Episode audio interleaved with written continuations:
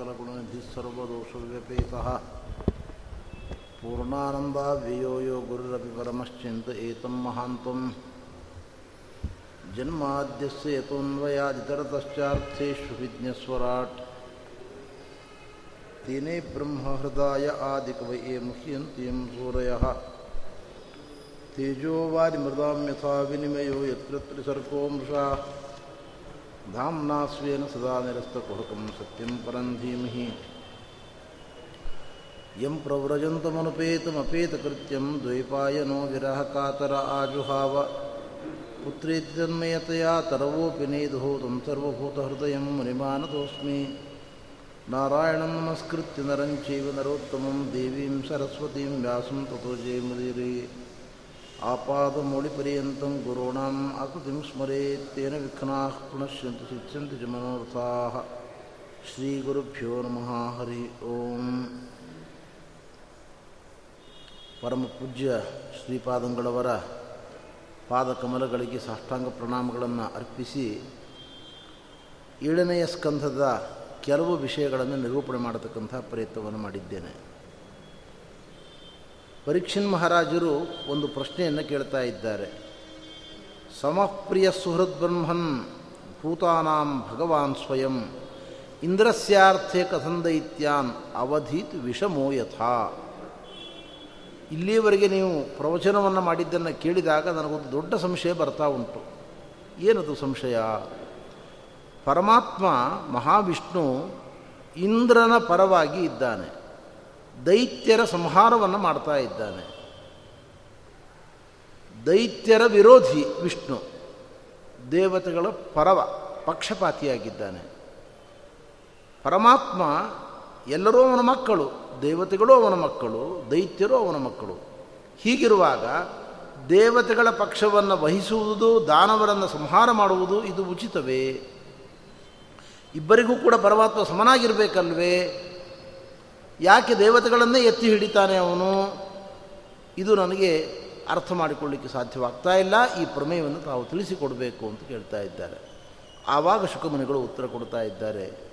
ಪರೀಕ್ಷಿತ್, ಪರಮಾತ್ಮನಿಗೆ ದೇವತೆಗಳು, ದಾನವರು, ಮಾನವರು, ಪಶುಪಕ್ಷಿಗಳು, ಬ್ರಾಹ್ಮಣರು, ಶೂದ್ರರು ಎಂಬತಕ್ಕಂಥ ಯಾವುದೇ ಬಗೆಯಾಗಿರತಕ್ಕಂಥ ವ್ಯತ್ಯಾಸ ಇಲ್ಲ.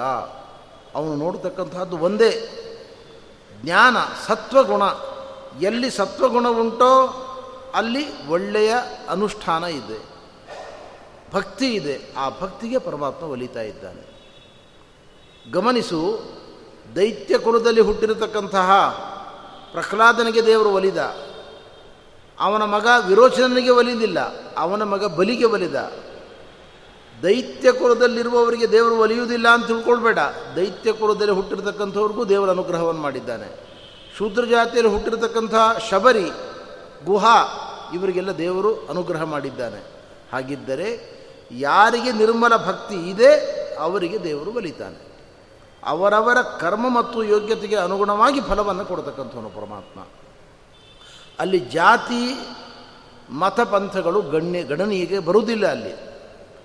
ಕಿರಾತ ಹೂಣಾಂಧ್ರ ಪುರಿಂದ ಪುಲ್ಕ ಸಾಹ ಆಭೀರ ಕಂಕಃ ಯವನ ಶಕಾದಯ ಎಲ್ಲ ಜಾತಿಯವರು ಯಾರು ಹರಿಪಾದಾವಲಂಬಿಗಳ ಪಾದಾವಲಂಬಿಗಳಾಗಿದ್ದಾರೋ, ಹರಿಭಕ್ತರ ಭಕ್ತರಾಗಿದ್ದಾರೋ, ಅವರು ಸಂಸಾರದಿಂದ ಬಿಡುಗಡೆಯನ್ನು ಪಡೆದುಕೊಳ್ಳುತ್ತಾರೆ.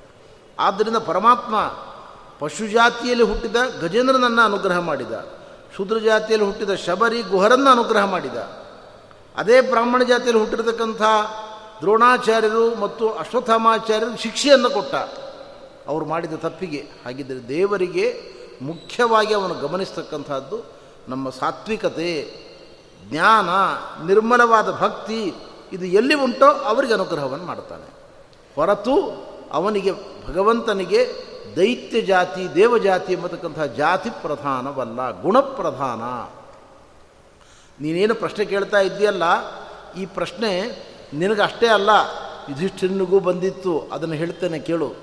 ಯುಧಿಷ್ಠಿರನಿಗೆ ರಾಜಸೂಯ ಯಾಗವನ್ನು ಮಾಡಿದ. ಆ ಯಾಗ ಮುಗಿಯುವಾಗ ಕೃಷ್ಣನಿಗೆ ಗೌರವ ಸಮರ್ಪಣೆಯಾಯಿತು. ದೊಡ್ಡದಾದ ಗೌರವ ಸಮರ್ಪಣೆ ಆಯಿತು ಆ ಗೌರವ ಸಮರ್ಪಣೆ ಆಗುವಾಗ ಅದನ್ನು ಶಿಶುಪಾಲ ಸಹಿಸಲಿಲ್ಲ. ಬಹಳ ಬಿರುನುಡಿಗಳಿಂದ ಕೃಷ್ಣನನ್ನು ನಿಂದನೆ ಮಾಡಿದ. ಕೃಷ್ಣ ಅವನ ನೂರು ಅಪರಾಧಗಳನ್ನು ಸಹಿಸಿಕೊಂಡು ಆಮೇಲೆ ಚಕ್ರದಿಂದ ಅವನ ತಲೆಯನ್ನು ಕತ್ತರಿಸಿದ. ಆ ಶಿಶುಪಾಲನ ದೇಹದ ಒಳಗಿರುವ ದಿವ್ಯ ಜ್ಯೋತಿ ಕೃಷ್ಣನ ಒಳಗೆ ಬಂದು ಸೇರಿಕೊಂಡಿತು. ಇದನ್ನು ನೋಡಿದ ಕೂಡಲೇ ಯುಧಿಷ್ಠಿರ ಕಂಗಾಲಾಗಿ ಬಿಟ್ಟ. ಯುಧಿಷ್ಠಿರ ಕೇಳಿದ ಆ ಪಕ್ಕದಲ್ಲಿರುವ ನಾರದರಿಗೆ, ಏನಿದು ವಿಚಿತ್ರ? ಈ ಶಿಶುಪಾಲನನ್ನು ನಾನು ಬಹಳ ಬಾಲ್ಯದಿಂದ ಬಲ್ಲೆ. ಚಿಕ್ಕ ವಯಸ್ಸಿನಿಂದ ನಾನು ಇವನನ್ನು ಬಲ್ಲೆ. ಇವನು ತೊದಲ ನುಡಿ ಎಂದಿನಿಂದ ಆರಂಭ ಮಾಡಿದ, ಅಂದಿನಿಂದ ಕೃಷ್ಣನನ್ನು ಬೈಲಿಕ್ಕೆ ಶುರು ಮಾಡಿದ್ದಾನೆ ಇವನು. ಕೃಷ್ಣದ್ವೇಷಿ. ಕೃಷ್ಣದ್ವೇಷಿಯಾಗಿರತಕ್ಕಂಥ ಈ ಶಿಶುಪಾಲ ಕೃಷ್ಣನ ಚಕ್ರಕ್ಕೆ ಸಿಲುಕಿ ಅವನ ದಿವ್ಯವಾದ ತೇಜಸ್ಸು, ಅರ್ಥಾತ್ ಜೀವಜ್ಯೋತಿ ದೇವರ ಒಳಗೆ ಹೇಗೆ ವಿಲೀನ ಆಯಿತು? ಹಾಗಾದರೆ ದೇವರ ದ್ವೇಷವನ್ನು ಮಾಡಿದರೂ ದೇವರನ್ನು ಮಾನವ ಪಡೆದುಕೊಳ್ತಾನೆ ಅಂತಾಯಿತು. ನಾವು ತಿಳಿದುಕೊಂಡಂತೆ ಭಕ್ತಿಯೇ ಬೇಕಿಲ್ಲ ಅಂತಾಯಿತು. ಇಲ್ಲಿವರೆಗೆ ನಾವೇ ತಿಳ್ಕೊಂಡಿದ್ದೇವೆ? ವೇದಾಂತವನ್ನು ಭಕ್ತಿಯ ತ್ವರನ್ಯಯ ಶಕ್ಯ ಅಹಮೇವಂ ವಿಧೋರ್ಜುನ ಜ್ಞಾತು ದ್ರಷ್ಟುಂಚ ತತ್ವೇನ ಪ್ರವೇಷ್ಟುಂಚ ಪರಂತಪ. ನಿರ್ಮಲವಾದ ಭಕ್ತಿಗೆ ಮಾತ್ರ ದೇವರು ಒಳಿತಾನೆ ಅಂತ ನಾವು ತಿಳ್ಕೊಂಡಿದ್ದೇವೆ. ಈಗ ಎಲ್ಲ ಅದಲು ಬದಲಾಯಿತು ಈಗ. ಶಿಶುಪಾಲ ದ್ವೇಷವನ್ನು ಮಾಡಿದವ.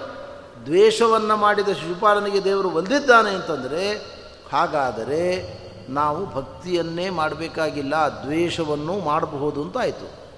ದೇವರ ದ್ವೇಷ ಮಾಡೋದಂದ್ರೇನು ಇರುವ ಗುಣಗಳನ್ನು ಬದಿಗಿರಿಸಿ, ಇಲ್ಲದ ದೋಷಗಳನ್ನು ದೇವರಲ್ಲಿ ಚಿಂತನೆ ಮಾಡುವುದೇ ದೇವರ ದ್ವೇಷ.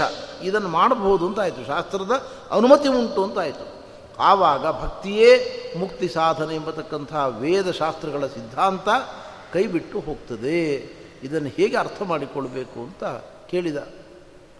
ಆಗ ಮೂಲ ಭಾಗವತದಲ್ಲಿ ಒಂದು ಶ್ಲೋಕ ಇದೆ. ಬಹಳ ಮೋಹಕವಾದ ಶ್ಲೋಕ. ಜಗದ್ಗುರು ಶ್ರೀಮದ್ ಆಚಾರ್ಯರು ಮಾತ್ರ ಇದರ ವ್ಯಾಖ್ಯಾನವನ್ನು ಸಮಂಜಸವಾಗಿ ಮಾಡಿದ್ದಾರೆ. ಅಲ್ಲಿವರೆಗೆ ಯಾವ ಆಚಾರ್ಯರಿಗೂ ಈ ಶ್ಲೋಕಕ್ಕೆ ಸರಿಯಾದ ಅರ್ಥವನ್ನು ಹೇಳಲಿಕ್ಕೆ ಬಂದಿಲ್ಲ. ಅಲ್ಲಿ ಶ್ಲೋಕ ಏನಿದೆ ಅಂದರೆ ಗೋಪ್ಯ ಕಾಮಾತ್ ಭಯಾತ್ ಕಂಸಃ ದ್ವೇಷಾತ್ ಚೈದ್ಯಾದಯೋ ನೃಪಾಹ ಸಂಬಂಧಾತ್ ವೃಷ್ಣಯ. ಭಕ್ತಿಯ ವಯಂ ವಿಭೋ. ಅವ್ರು ಹೇಳ್ತಾರೆ, ನಾರದರು, ನೋಡಪ್ಪ, ದೇವರನ್ನು ಪಡೆದುಕೊಳ್ಳಲಿಕ್ಕೆ ನಾನಾ ಬಗೆಯ ಉಪಾಯಗಳಿದ್ದಾವೆ. ಇದೇ ಉಪಾಯ ಆಗಬೇಕು ಅಂತ ಏನೂ ನಿರ್ಬಂಧ ಇಲ್ಲ. ಗೋಪಿಯರು ಕಾಮದಿಂದ ದೇವರ ಆರಾಧನೆ ಮಾಡಿದರು. ಕಾಮದಿಂದ ಯಾವಾಗಲೂ ಕೃಷ್ಣನ ಧ್ಯಾನ ಮಾಡ್ತಾ ಮಾಡ್ತಾ ಕೃಷ್ಣನನ್ನು ಪಡೆದುಕೊಂಡರು. ಹಾಗಾದರೆ ಕಾಮವೂ ದೇವರನ್ನು ಪಡೆಯಲಿಕ್ಕೆ ಒಂದು ಉಪಾಯ. ಈ ಚೈದ್ಯ ಶಿಶುಪಾಲ, ಇವನ ಜೊತೆಗಿರತಕ್ಕಂಥ ದಂತವಕ್ರ, ಇವರು ಹಗಲಿರುಳು ದೇವರ ದ್ವೇಷ ಮಾಡಿದರು, ಕೃಷ್ಣನ ದ್ವೇಷ ಮಾಡಿದರು. ದ್ವೇಷಾತ್ ಚೈದ್ಯಾದ ಯೋನ್ ನೃಪಾಹ ದ್ವೇಷದಿಂದ ಇವರು ಮುಕ್ತಿಯನ್ನು ಪಡೆದುಕೊಂಡರು. ಆಮೇಲೆ ಯಾದವರು, ವೃಷ್ಣಿಗಳು, ಅಂಧಕರು, ಅವರು ಯಾವಾಗಲೂ ಕೃಷ್ಣನ ರಕ್ತ ಸಂಬಂಧಿಗಳು. ಯಾವಾಗಲೂ ಕೃಷ್ಣನನ್ನು ನೋಡ್ತಾ ನಮ್ಮವ ಕೃಷ್ಣ ನಮ್ಮ ಸಂಬಂಧಿ, ರಕ್ತ ಸಂಬಂಧಿ ಅಂತ ಚಿಂತನೆ ಮಾಡ್ತಾ ಮಾಡ್ತಾ ಸಂಬಂಧದ ಮೂಲಕವಾಗಿ ಕೃಷ್ಣನನ್ನು ಪಡೆದುಕೊಂಡರು. ನೀವೆಲ್ಲ ಪಾಂಡವರು, ಮೈತ್ರಿಯಿಂದ ಕೃಷ್ಣನನ್ನು ಒಲಿಸಿಕೊಂಡಿದ್ದೀರಿ. ನಾವು ಭಕ್ತಿಯ, ಭಕ್ತಿಯಿಂದ ಒಲಿಸಿಕೊಂಡಿದ್ದೇವೆ. ಹಾಗಾದರೆ ಯಾವುದು ಬೇಕಾದರೂ ಆಗಬಹುದು, ಭಕ್ತಿಯಾದರೂ ಆಗಬಹುದು ಕಾಮ ಆದರೂ ಆಗಬಹುದು ದ್ವೇಷ ಆದರೂ ಆಗಬಹುದು, ಸಂಬಂಧ ಆದರೂ ಆಗಬಹುದು ಮೈತ್ರಿ ಆದರೂ ಆಗಬಹುದು, ಅಥವಾ ಭಕ್ತಿಯಾದರೂ ಆಗಬಹುದು. ಯಾವುದಕ್ಕೆ ಬೇಕಾದರೂ ದೇವರು ಒಲಿತಾನೆ. ಇಷ್ಟು ಈ ವಾಕ್ಯಕ್ಕೆ ಅರ್ಥ. ಮುಂದೆ ಒಂದು ವಾಕ್ಯ ಇದೆ. ಅಲ್ಲಿ ದೊಡ್ಡ ತೊಡಕು. ಎಲ್ಲರೂ ಬೀಳುವಂಥ ಶ್ಲೋಕ ಅದು. ಕಥಮೋಪಿನ ವೇನಸ್ಯ ಪಂಚಾನಾಂ ಪುರುಷಂ ಪ್ರತಿ. ಈ ಐದರಲ್ಲಿ ವೇನನಿಗೆ ಯಾವುದೂ ಇರಲಿಲ್ಲ ಅಂತ. ತೃತೀಯ ಸ್ಕಂದ ಭಾಗವತದಲ್ಲಿ ಶುಕಾಚಾರ್ಯರು ವೇನನ ಕಥೆಯನ್ನು ವರ್ಣನೆ ಮಾಡುವಾಗ ಹರಿದ್ವೇಷದ ಕಾರಣದಿಂದ ವೇನ ತಮಸ್ಸಿಗೆ ಹೋದ ಅಂತ ಹೇಳ್ತಾರೆ. ಇದನ್ನು ನೆನಪಿಟ್ಕೊಂಡಿದ್ದಾರೆ ಪರೀಕ್ಷಿನ ಮಹಾರಾಜರು. ನಮ್ಮ ಹಾಗಲ್ಲಲ್ಲ ಅವರು. ನೆನಪಿಟ್ಕೊಂಡಿದ್ದಾರೆ. ಸ್ವಾಮಿ, ನೀವು ಹೇಳಿದ್ರಿ, ದ್ವೇಷವನ್ನು ಮಾಡಿದ ವೇನ ತಮಸ್ಸಿಗೆ ಹೋದ ಅಂತ. ಮತ್ತು ಶಿಶುಪಾಲನ ಮಾಡಿದ ಕೆಲಸವೂ ಇದೆ. ಶಿಶುಪಾಲ ಮಾಡಿದ್ದು ದ್ವೇಷವೇ. ಶಿಶುಪಾಲನಿಗೆ ಮೋಕ್ಷ ಯಾಕಾಯಿತು? ಹರಿಯ ಸನ್ನಿಧಾನ ಹೇಗೆ ದೊರಕಿತು? ವೇನನಿಗೆ ಯಾಕೆ ದೊರಕಲಿಲ್ಲ? ಅವನು ಮಾಡಿದ ತಪ್ಪೇನು? ದ್ವೇಷಕ್ಕೆ ಪರಮಾತ್ಮ ಒಲಿತಾನೆ ಅಂತಾದರೆ ಶಿಶುಪಾಲನಿಗೆ ಬರದಂತೆ ವೇನನಿಗೂ ಒಲಿಬೇಕಲ್ಲ. ಯಾಕೆ ಒಲಿದಿಲ್ಲ? ಇದು ಮೂಲ ಭಾಗವತದ ಮೇಲೆ ಉಳಿಯುವ ಪ್ರಶ್ನೆ ಇದು. ಇದಕ್ಕೆ ಯಾರೂ ಪರಿಹಾರವನ್ನು ಕೊಟ್ಟಿಲ್ಲ. ಜಗದ್ಗುರು ಶ್ರೀಮದ್ ಆಚಾರ್ಯರು ಇದರ ಸಮಸ್ಯೆಯನ್ನು ಬಿಡಿಸಿದ್ದಾರೆ. ಆಚಾರ್ಯರು ಹೇಳ್ತಾರೆ, ನೋಡಿ, ಶಿಶುಪಾಲ ಭಗವಂತನನ್ನು ಪಡೆದುಕೊಂಡ, ಅವನ ಜ್ಯೋತಿ ದೇವರಲ್ಲಿ ಸೇರಿಕೊಂಡಿತು ನಿಜ, ಇಲ್ಲಿ ಶಿಶುಪಾಲಯನ ದೇಹದಲ್ಲಿ ಎರಡು ಜೀವರಿದ್ದಾರೆ. ಶಾಪಗ್ರಸ್ತನಾದ ಜಯ ಮತ್ತು ತಮೋಯೋಗ್ಯನಾಗಿರತಕ್ಕಂಥ ಹಿರಣ್ಯಕ ಇಬ್ಬರು ಜೀವರಿದ್ದಾರೆ. ಯಾರು ತಮೋಯೋಗ್ಯನೋ ಅವನು ಹರಿದ್ವೇಷವನ್ನು ಮಾಡಿ ತಮಸ್ಸನ್ನೇ ಪಡೆದುಕೊಂಡ. ಯಾರು ಹರಿಭಕ್ತಿಯನ್ನು ಮಾಡಿದ್ದಾನೋ ಸ್ವಾಭಾವಿಕವಾಗಿ ಜಯ ಹರಿಯ ಅನುಚರನಾಗಿರತಕ್ಕಂಥವನು, ಪಾರ್ಷದನಾಗಿರತಕ್ಕಂಥವನು, ಬಾಗಿಲು ಕಾಯತಕ್ಕಂಥವನು, ಅವನು ಸದ್ಗತಿಯನ್ನೇ ಪಡೆದುಕೊಂಡಿದ್ದಾನೆ.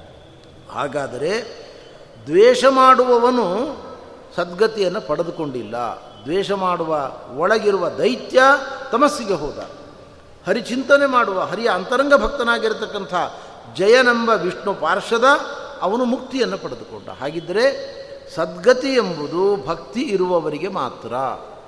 ದುರ್ಗತಿ ಹರಿದ್ವೇಷಿಗಳಿಗೆ ವೇನನ ಪ್ರಕರಣವನ್ನು ಹೀಗೆ ನಿರ್ವಾಹ ಮಾಡಬೇಕು ಅಂದರೆ ಆಚಾರ್ಯರು ಹೇಳ್ತಾರೆ.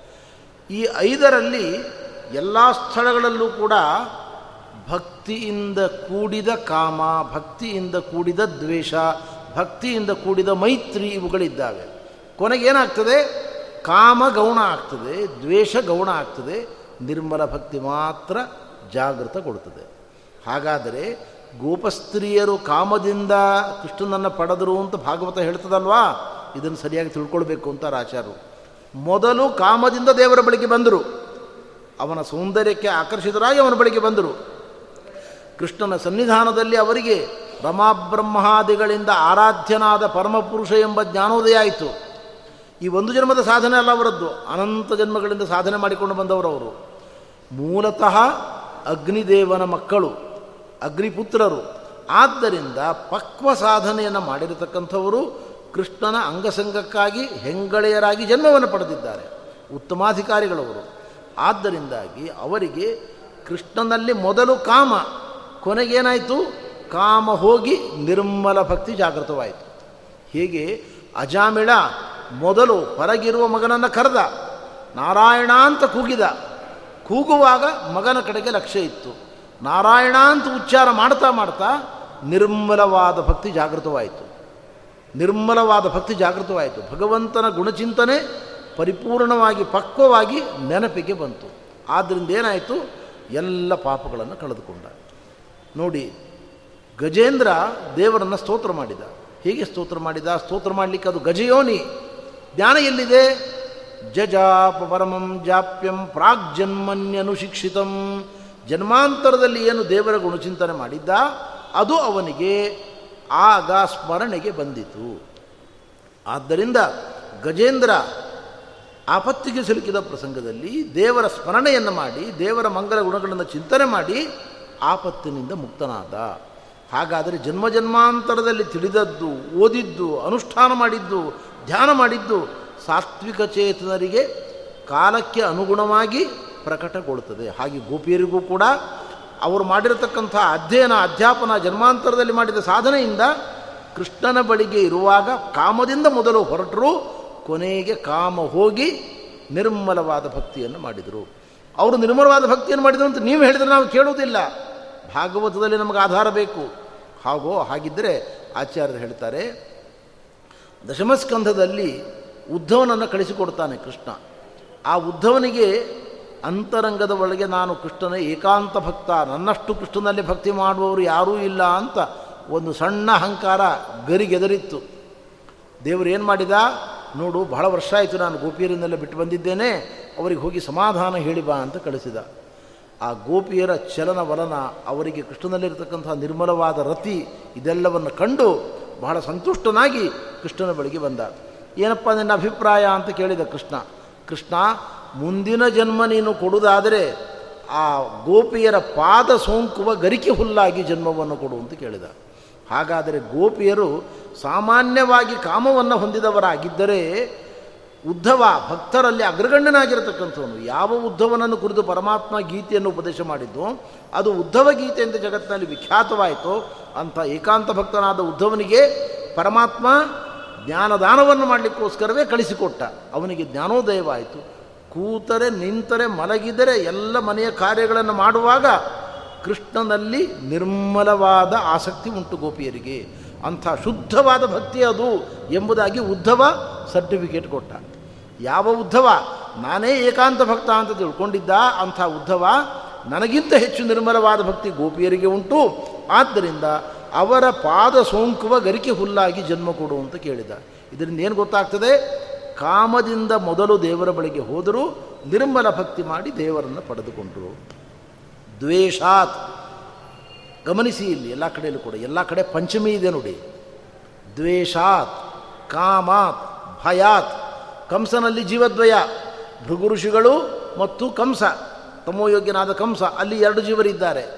ಸಾತ್ವಿಕ ಜೀವ ಮೋಕ್ಷವನ್ನು ಪಡೆದುಕೊಂಡ, ಭಗವಂತನನ್ನು ಸೇರಿದ ತಮೋಯೋಗ್ಯ ತಮಸ್ಸನ್ನು ಪಡೆದುಕೊಂಡ, ಅಲ್ಲಿ ಎಲ್ಲ ಪಂಚಮಿ ಭಕ್ತಿ ಇದೆ ನೋಡಿ. ಇದು ಒಂದು ರಹಸ್ಯ ಇಲ್ಲಿ. ವೃಕ್ಷಾತ್ ಪರಣಂ ಪತತಿ. ವ್ಯಾಕರಣ ಭಾಷ್ಯ, ಮಹಾಭಾಷ್ಯ. ವೃಕ್ಷದಿಂದ ಎಲೆಯೂ ಬೀಳುತ್ತದೆ, ಹಣ್ಣು ಬೀಳುತ್ತದೆ. ಅರ್ಥ ಏನು? ಇಲ್ಲಿಯವರೆಗೆ ಹಣ್ಣು ಮರದ ಸಂಬಂಧವನ್ನು ಪಡೆದುಕೊಂಡಿತ್ತು, ಈಗ ಮರದ ಸಂಬಂಧವನ್ನು ಕಳಚಿಕೊಂಡು ಕೆಳಗೆ ಬೀಳುತ್ತದೆ. ಹಾಗೆ ಇಲ್ಲಿಯವರೆಗೆ ಕಾಮದಿಂದ ಗೋಪಿಯರು ಆರಾಧನೆ ಮಾಡಿದರು, ಭಯದಿಂದ ಕಂಸನ ಒಳಗಿರುವ ಭೃಗು ದೇವರನ್ನು ಆರಾಧಿಸಿದ. ಯಾವಾಗ ದೇವರನ್ನು ಕಾಣುವ ಪ್ರಸಂಗ ಬಂತು ಆವಾಗ ಕಾಮ ಹೋಯಿತು, ದ್ವೇಷ ಹೋಯಿತು, ಭಯ ಹೋಯಿತು. ನಿರ್ಮಲವಾದ ಭಕ್ತಿ ಮಾತ್ರ ಉಳಿದುಕೊಂಡಿತು. ಆದ್ದರಿಂದ ಆ ಭಾಗವತದಲ್ಲಿ ಗಮನಿಸಿ, ಭಕ್ತ್ಯ ವಯಂ ವಿಭೋ, ಕೊನೆಗೆ ಭಕ್ತ್ಯ ಕರ್ತೃಕರಣೆಯೋ ತೃತೀಯ. ಕರಣೆ ತೃತೀಯ, ಕರಣಾರ್ಥಕವಾದ ಪದವನ್ನು ಬಳಸುವಾಗ ತೃತೀಯ ಭಕ್ತಿ ಬರಬೇಕು. ಆದ್ದರಿಂದ ಭಕ್ತಿಯ, ನಿರ್ಮಲ ಭಕ್ತಿಯಿಂದ ನಾವು ದೇವರನ್ನು ಪಡೆದುಕೊಂಡಿದ್ದೇವೆ. ಹಾಗಾದರೆ ಭಕ್ತಿ ಒಂದೇ ಸಾಧನ. ಈ ಬೇರೆ ಎಲ್ಲ ಕಡೆಗಳಲ್ಲಿ ಭಾಗವತ ಹೇಳಿರ್ತಕ್ಕಂಥ ಸ್ಥಳದಲ್ಲಿ ಅಲ್ಲಿ ಎರಡು ಉಂಟು. ಆರಂಭದಲ್ಲಿ ಕಾಮ, ಆರಂಭದಲ್ಲಿ ಭಯ, ಆರಂಭದಲ್ಲಿ ದ್ವೇಷ, ಕೊನೆಗೆ ನಿರ್ಮಲವಾದ ಭಕ್ತಿ. ಆದ್ದರಿಂದ ಇವರೆಲ್ಲರೂ ದೇವರನ್ನು ಪಡೆದುಕೊಂಡರು. ವೇನನಲ್ಲಾಗುವಾಗ ಕಥಮೋಪಿನ ವೇನಸ್ಯ ಶುದ್ಧ ದ್ವೇಷವೇ ಉಂಟು ಹೊರತು ಭಕ್ತಿಯಿಂದ ಕುಡಿದ ದ್ವೇಷ ಇಲ್ಲ. ಕೇವಲ ದ್ವೇಷ ಉಂಟು. ಆದ್ದರಿಂದ ವೇನ ತಮಸ್ಸಿಗೆ ಹೋದ. ಈ ಪ್ರಮೇಯವನ್ನು ಶ್ರೀಮದ್ ಆಚಾರ್ಯರು ಮಾತ್ರ ಭಾಗವತದಲ್ಲಿ ಸ್ಪಷ್ಟವಾಗಿ ನಿರೂಪಣೆ ಮಾಡಿದ್ದಾರೆ. ಮುಂದೆ ಒಂದು ಶ್ಲೋಕ ಇದೆ. ತಸ್ಮಾತ್ ವೈರಾನುಬಂಧೇನ ನಿರ್ವೈರೇಣ ಭಯೇನ ವಾ, ಸ್ನೇಹಾತ್ ಕಾಮೇನ ವಾ ಇಂಜಾತ್ ಕಥಂಚಿನ್ನೇಕ್ಷತೆ ಪೃಥಕ್ ಅಂತ. ಅನುಬಂಧ ಅಂತ ಪದ ಉಂಟು ಅಲ್ಲಿ. ಆಚಾರ್ಯರು ವ್ಯಾಖ್ಯಾನ ಮಾಡ್ತಾ ಹೇಳ್ತಾರೆ. ಅನುಬಂಧಸ್ತು ಭಕ್ತಿ ಸ್ಯಾತ್ ಬಂಧ ಸ್ನೇಹ ಉದಾಹೃತಃ. ಅನುಬಂಧ ಅಂದರೆ ಭಕ್ತಿ. ಭಕ್ತಿಯಿಂದ ದೇವರನ್ನು ಆರಾಧನೆ ಮಾಡಿ ದೇವರನ್ನು ಪಡೆದುಕೊಂಡರು. ಹಾಗಿದ್ದರೆ ಭಕ್ತಿ ಒಂದೇ ಉಪಾಯವೇ ಹೊರತು ಕಾಮ, ಕ್ರೋಧ ಮೊದಲಾದವುಗಳು ದೇವರನ್ನು ಪಡೆಯಲಿಕ್ಕೆ ಉಪಾಯವಲ್ಲ. ಆದ್ದರಿಂದ ನೀನು ಅರ್ಥ ಮಾಡಿಕೋ ಪರೀಕ್ಷನ್ ಮಹಾರಾಜನೇ, ಇದನ್ನು ತಿಳಿದುಕೋ ತತ್ವವನ್ನು. ಎಲ್ಲಿ ಭಕ್ತಿ ಇದೆಯೋ ಅವರಿಗೆ ದೇವರು ಒಲಿತಾನೆ. ಆದ್ದರಿಂದಾಗಿ ಭಗವಂತನಿಗೆ ಯಾವುದೇ ಬಗೆಯ ತಾರತಮ್ಯ ಇಲ್ಲ ಡಿಸ್ಕ್ರಿಮಿನೇಷನ್ ಇಲ್ಲ. ಅವರು ಯಾವುದೇ ಜಾತಿಯಲ್ಲಿ ಹುಟ್ಟಿರಲಿ ದೈತ್ಯರಾಗಿ ಬೇಕಾದರೂ ಹುಟ್ಟಿರಲಿ ದೇವತೆಗಳಾಗಿ ಬೇಕಾದರೂ ಹುಟ್ಟಿರಲಿ. ಅವರ ಕರ್ಮ, ಅವರ ಯೋಗ್ಯತೆ ಅವರ ಭಕ್ತಿಯನ್ನು ನೋಡಿ ದೇವರು ಅನುಗ್ರಹವನ್ನು ಮಾಡ್ತಾ ಇದ್ದಾನೆ. ಅದರಿಂದ ಅವನಿಗೆ ಯಾವುದೇ ವೈಷಮ್ಯ ದೋಷ ಇರುವುದಿಲ್ಲ ಅಂತ ನಿರೂಪಣೆ ಮಾಡಿದ್ದಾರೆ. ಹಿರಣ್ಯಕರ್ಷುವಿನ ತಪಸ್ಸಿನ ವರ್ಣನೆಯನ್ನು ಮಾಡಿದೆ. ಭಾಗವತ ಬಹಳ ಹೃದಯವಾಗಿ. ಅವನು ಬ್ರಹ್ಮದೇವರು ವರ ಪಡ್ಕೊಂಡದ್ದು ಪ್ರಹ್ಲಾದರಾಜರು ಮಗನಾಗಿ ಜನ್ಮವನ್ನು ಪಡೆದದ್ದು. ಇದೆಲ್ಲವನ್ನು ಕೂಡ ಭಾಗವತ ನಿರೂಪಣೆ ಮಾಡ್ತಾ ಉಂಟು. ಅವನು ಏನು ಮಾಡಿದ? ಗುರುಕುಲಕ್ಕೆ ಕಳಿಸಿದ ಮಗ ಪ್ರಹ್ಲಾದನನ್ನು. ಚಂಡಾಮರ್ಕರ ಬಳಿಗೆ ಶುಕ್ರಾಚಾರ್ಯರು ಬೇರೆ ಕೆಲಸಕ್ಕೆ ಎಲ್ಲಿಯೋ ಹೋಮಕ್ಕೆ ಹೋಗಿದ್ದರು. ಹೀಗಾಗಿ ಅವರು ಬರೋದು ವಿಳಂಬ ಇತ್ತು ಅಂತ ಅವರ ಮಕ್ಕಳಿಗೆ ಮಗನನ್ನು ಒಪ್ಪಿಸಿದ. ನನ್ನ ಮಗನಿಗೆ ಪಾಠ ಹೇಳ್ರಿ ಅಂತ. ಏನು ಪಾಠ ಹೇಳಬೇಕು? ಧರ್ಮ, ಮೋಕ್ಷ ಇದೆರಡು ವಿಷಯ ಬಿಟ್ಟು ಅರ್ಥ, ಕಾಮ ಇವುಗಳ ಬಗ್ಗೆ ಬೋಧನೆ ಮಾಡಿ. ನನ್ನ ಮಗನಿಗೆ ನೀವೇನು ಪಾಠ ಹೇಳಬೇಕು ಅಂದರೆ, ಧರ್ಮದ ಬಗ್ಗೆ ಪಾಠ ಹೇಳಬೇಡಿ. ಮೋಕ್ಷೋಪಯೋಗಿಯಾದ ವಿಷಯವೂ ಬೇಕಾಗಿಲ್ಲ. ಮತ್ತೇನು ಬೇಕು ನಮಗೆ? ಎರಡೇ ಅರ್ಥ, ಕಾಮ. ಇವುಗಳ ಬಗ್ಗೆ ಅವನಿಗೆ ಮಾಹಿತಿಯನ್ನು ಕೊಟ್ಟರೆ ಸಾಕು ಅಂತ ಕಳಿಸಿಕೊಟ್ಟ. ಆದರೆ ಪ್ರಹ್ಲಾದ ಅಂತರಂಗದಲ್ಲಿ ಹರಿಯ ಭಕ್ತ. ಆದ್ದರಿಂದ ಗುರುಗಳು ಹೇಳಿದ ಪಾಠವನ್ನು ಅವನು ಕೇಳೇ ಇಲ್ಲ. ಅವನಿಗೆ ನಾರದರು ಗರ್ಭದಲ್ಲಿರುವಾಗಲೇ ಉಪದೇಶ ಮಾಡಿದ್ದಾರೆ ಅವರು. ಆದ್ದರಿಂದ ಗುರುಗಳು ಪಾಠ ಹೇಳಿ ಪಾಠಶಾಲೆಯಿಂದ ಮನೆಗೆ ಹೋದ ಮೇಲೆ ತನ್ನ ವಯಸ್ಸಿನ ಪುಟ್ಟ ಮಕ್ಕಳನ್ನು ಕೂಡಿಸಿಕೊಂಡು ಪ್ರಹ್ಲಾದ ಅವರಿಗೆಲ್ಲ ರಹಸ್ಯ ತತ್ವಗಳನ್ನು ಉಪದೇಶ ಮಾಡ್ತಾ ಇದ್ದಾನೆ. ಏನು ಹೇಳ್ತಾ ಇದ್ದಾನೆ ಪ್ರಹ್ಲಾದ ಅಂತ ಭಾಗವತ ಹೇಳ್ತದೆ. ತತ್ಸಾಧು ಮನ್ನೆ ಸುರವರಿಯ ದೇಹಿನಾಂ, ಸದಾ ಸಮುದ್ವಿಗ್ನಥಿಯಾಂ ಅಸದ್ಗ್ರಹಾತ್ ಹಿತ್ವಾತ್ಮಕೂತಂ ಹಿತ್, ಹಿತ್ವಾತ್ಮಕೂಪಂ ಗೃಹಮಂಧಕೂಪಂ ಹಿತ್ವಾತ್ಮಪಾತಂ ಗೃಹಮಂಧಕೂಪಂ ವನಂಗತೋ ಯದ್ ಹರಿಮಾಶ್ರಯೀತ ಅವರಿಗೆಲ್ಲ ಬೋಧನೆ ಮಾಡ್ತಾ ಇದ್ದ. ಹಿರಣ್ಯಕಶಿಪು ಒಮ್ಮೆ ಬಂದ. ಮಗ ಏನು ಕಲ್ತಿದ್ದಾನೆ ಕೇಳೋಣ ಅಂತ ಬಂದ. ಮಗ ನನ್ನ ಕೇಳಿದ, ಮಗು, ನೀನೇನು ಅಭ್ಯಾಸ ಮಾಡಿದ್ಯಪ್ಪ ಗುರುಗಳು ಏನು ಹೇಳಿಕೊಟ್ಟಿದ್ದಾರೆ ಸ್ವಲ್ಪ ಹೇಳು ಅಂತ ಕೇಳಿದ. ಆವಾಗ ಪ್ರಹ್ಲಾದ ಹೇಳಿದ, ನಮ್ಮ ಜೀವನದ ಒಳಗೆ ದೇವರ ಧ್ಯಾನವನ್ನು ಮಾಡುವುದೇ ನಮ್ಮ ಜನ್ಮದ ಸಾರ್ಥಕ್ಯ. ನಾವೇನು ಮನೆಯಲ್ಲಿದ್ದೇವೆ, ಸಂಸಾರದ ಒಳಗೆ ಮುಳುಗಿದ್ದೇವೆ, ಇದು ನಮ್ಮ ಆತ್ಮಪಾತಕ್ಕೆ ಕಾರಣವಾಗಿರತಕ್ಕಂಥದ್ದು ನಾವು ಹೆಂಡತಿ ಮಕ್ಕಳು, ಮೊಮ್ಮಕ್ಕಳು, ಮರಿಮಕ್ಕಳು ಇವರ ಮೋಹದಲ್ಲಿ ಸಂಪೂರ್ಣವಾಗಿ ದೇವರನ್ನ ಧರ್ಮವನ್ನು ತ್ಯಾಗ ಮಾಡಿಬಿಡ್ತೇವೆ ಆದ್ದರಿಂದ ಇಂಥ ಮನೆಯನ್ನು ಬಿಟ್ಟು ವನಂಗತಃ, ವನ ಅಂದರೆ ಕಾಡು ಅಂತ ಅರ್ಥ ಅಲ್ಲ ಇಲ್ಲಿ, ಸಜ್ಜನರ ಸಂಘ. ಸಜ್ಜನರ ನಡುವೆ ಇದ್ದುಕೊಂಡು ದೇವರ ಬಗ್ಗೆ ಕೇಳ್ತಾ ಹೇಳ್ತಾ ದೇವರಲ್ಲಿ ಭಕ್ತಿಯನ್ನು ಸಂಪಾದನೆ ಮಾಡಿಕೊಂಡು ಭಗವಂತನ ಪಾದಗಳನ್ನು ಸೇರಬೇಕು. ಇದು ಜನ್ಮದ ಸಾರ್ಥಕ್ಯ ಅಂತ ಹೇಳಿದ. ಆಶ್ಚರ್ಯ ಆಯಿತು. ಯಾವ ಹರಿಯನ್ನು ನಾನು ಜನ್ಮದಿಂದ ಇಡೀ ಈವರೆಗೆ ದ್ವೇಷ ಮಾಡ್ತಾ ಇದ್ದಾನೋ ಅಂತ ಹರಿ ಬಗ್ಗೆ ಮಾತಾಡ್ತಾ ಇದ್ದಾನಲ್ಲ ಇವನು? ಯಾರು ಇವನಿಗೆ ಹೇಳಿಕೊಟ್ರು ಅಂತ ಭಾರಿ ಆಶ್ಚರ್ಯ ಆಯಿತು ಹಿರಣ್ಯಕೃಷ್ಣರಿಗೆ. ಮುಂದುವರೆದು ಪ್ರಹ್ಲಾದರಾಜರು ಹೇಳಿದರು, ನವವಿಧ ಭಕ್ತಿಯನ್ನು ಮಾಡಬೇಕು ದೇವರಲ್ಲಿ. ಶ್ರವಣಂ ಕೀರ್ತನಂ ವಿಷ್ಣೋ, ಸ್ಮರಣಂ ಪಾದಸೇವನಂ, ಅರ್ಚನಂ ವಂದನಂ ದಾಸ್ಯಂ ಸಖ್ಯಮಾತ್ಮನಿವೇದನಂ. ಇತಿ ಪುಂಸಾರ್ಪಿತ ವೃತ್ತಿ, ಭಕ್ತಿಶ್ಚೇನ್ನವಲಕ್ಷಣ, ಕ್ರಿಯತೆ ಭಗವತ್ಯದ್ಧ ತನ್ಮೇ ಅಧೀತಮುತ್ತಮಂ ನಾನು ಗುರುಗಳಿಂದ ತಿಳಿದುಕೊಂಡ ರಹಸ್ಯ ವಿಷಯಗಳಲ್ಲಿ ಈ ನವವಿಧ ಭಕ್ತಿ ಬಹಳ ಶ್ರೇಷ್ಠವಾದ ತಂದೆಯಿಂದ ಏನು ಮಗು ನವವಿಧ ಭಕ್ತಿ? ಶ್ರವಣಂ. ವಿಷ್ಣುವಿನ ಬಗ್ಗೆ ಶ್ರವಣ ಮಾಡಬೇಕು. ಅವನ ಮಹಿಮೆಯನ್ನು ಕೊಂಡಾಡಬೇಕು. ಸ್ಮರಣಂ. ಅವನು ಗುರುಗಳು ಏನು ನಮಗೆ ಹೇಳಿಕೊಟ್ಟಿದ್ದಾರೆ, ಅವನ ಅವತಾರ ಕಥೆಗಳನ್ನು ಏಕಾಂತದಲ್ಲಿ ಕೂತ್ಕೊಂಡು ಸ್ಮರಣೆ ಮಾಡಬೇಕು. ಪಾದಸೇವನಂ. ಜ್ಞಾನಿಗಳ ಭಗವಂತನ ಸನ್ನಿಧಾನ ಪಾತ್ರರಾದ ಜ್ಞಾನಿಗಳ ಸೇವೆಯನ್ನು ಮಾಡುವಂಥದ್ದು. ಅರ್ಚನಂ ದೇವರ ಪೂಜೆಯನ್ನು ಮಾಡುವಂಥದ್ದು. ದೇವರಿಗೆ ನಮಸ್ಕಾರ ಪ್ರದಕ್ಷಿಣೆಗಳನ್ನು ಮಾಡುವಂತಹದ್ದು ವಂದನಂ, ದಾಸ್ಯಂ, ವೈಷ್ಣವ ದೀಕ್ಷೆಯಿಂದ ಬಾಳುವಂತಹದ್ದು ಹರಿದಾಸರು ನಾವು ಅಂತ ತೋರಿಸಿಕೊಳ್ಳಲಿಕ್ಕೆ, ಜಗತ್ತಿಗೆ ತಿಳಿಸಿಕೊಡಲಿಕ್ಕೋಸ್ಕರವಾಗಿ ಅಂಗಾರ, ಅಕ್ಷತೆ ಗೋಪಿಚಂದನ ಮುದ್ರೆಗಳನ್ನು ಧಾರಣೆ ಮಾಡಿಕೊಳ್ಬೇಕು. ಅದು ಹೇಗಿರಬೇಕು ಅಂದರೆ ನೋಡಿದ ಕೂಡಲೇ ನಮಗೆ ಭಕ್ತ್ಯುದ್ರೇಕ ಉಂಟಾಗಬೇಕು. ಓ ವೈಷ್ಣವರು ಅಂತ ನಮಗೆ ಸ್ವಾಮಿಯಾದ ವಿಷ್ಣುವಿನ ನೆನಪು ಬರಬೇಕು. ಆ ದೃಷ್ಟಿಯಿಂದ ಈ ಲಾಂಛನಗಳನ್ನು ಧಾರಣೆ ಮಾಡುವಂಥದ್ದು. ಈ ಲಾಂಛನಗಳನ್ನು ನೋಡಿದ ಕೂಡಲೇ ಶಂಖ, ಚಕ್ರ, ಗದಾ, ಪದ್ಮ ಇವುಗಳನ್ನು ನೋಡಿದ ಕೂಡಲೇ ಇದನ್ನು ಧಾರಣೆ ಮಾಡಿದ ಶ್ರೀಹರಿಯ ಸ್ಮರಣೆ ಬರಬೇಕು ನಮಗೆ. ಅದಕ್ಕೋಸ್ಕರ ಗೋಪಿಚಂದನ ಮತ್ತು ತಪ್ತಮುದ್ರಾ ಧಾರಣೆ ಮುಂತಾದವುಗಳನ್ನು ನಾವು ಮಾಡಿಕೊಳ್ತಕ್ಕಂಥದ್ದು ಆದ್ದರಿಂದ ಇದು ನಿಜವಾದ ವೈಷ್ಣವರ ಲಕ್ಷಣ. ಇಂತಹ ಲಕ್ಷಣಗಳನ್ನು ನಾವು ಹೊಂದಬೇಕು. ಇದು ದಾಸ್ಯ. ದಾಸ್ಯ ಅಂದ್ರೇನು? ಹರಿದಾಸರು ಅಂತ ನಾವು ಸೂಚಿಸಲಿಕ್ಕೋಸ್ಕರವಾಗಿ ಹರಿ ಚಿಹ್ನೆಗಳನ್ನು ಧಾರಣೆ ಮಾಡಿಕೊಳ್ತೇವೆ. ಅಸಖ್ಯಂ ಭಗವಂತನೇ ನನಗೆ ನಿರ್ನಿಮಿತ್ತೋಪಕಾರಿ. ಸಖ ಅಂದರೆ ಹಾಗರ್ಥ. ನಿರ್ನಿಮಿತ್ತೋಪಕಾರಿ. ನೋಡಿ, ಗೀತೆಯಲ್ಲಿ ಒಂದು ವಾಕ್ಯ ಉಂಟು. ಸುಹೃನ್ಮಿತ್ರಾರ್ಯುದಾಸೀನ ಮಧ್ಯಸ್ಥದ್ವೇಷ ಬಂಧುಷು ಸಾಧುಷ್ವಪಚ ಪಾಪೇಶು ಸಮಬುದ್ಧಿರ್ವಿಶಿಷ್ಯತೆ ಅಂತ.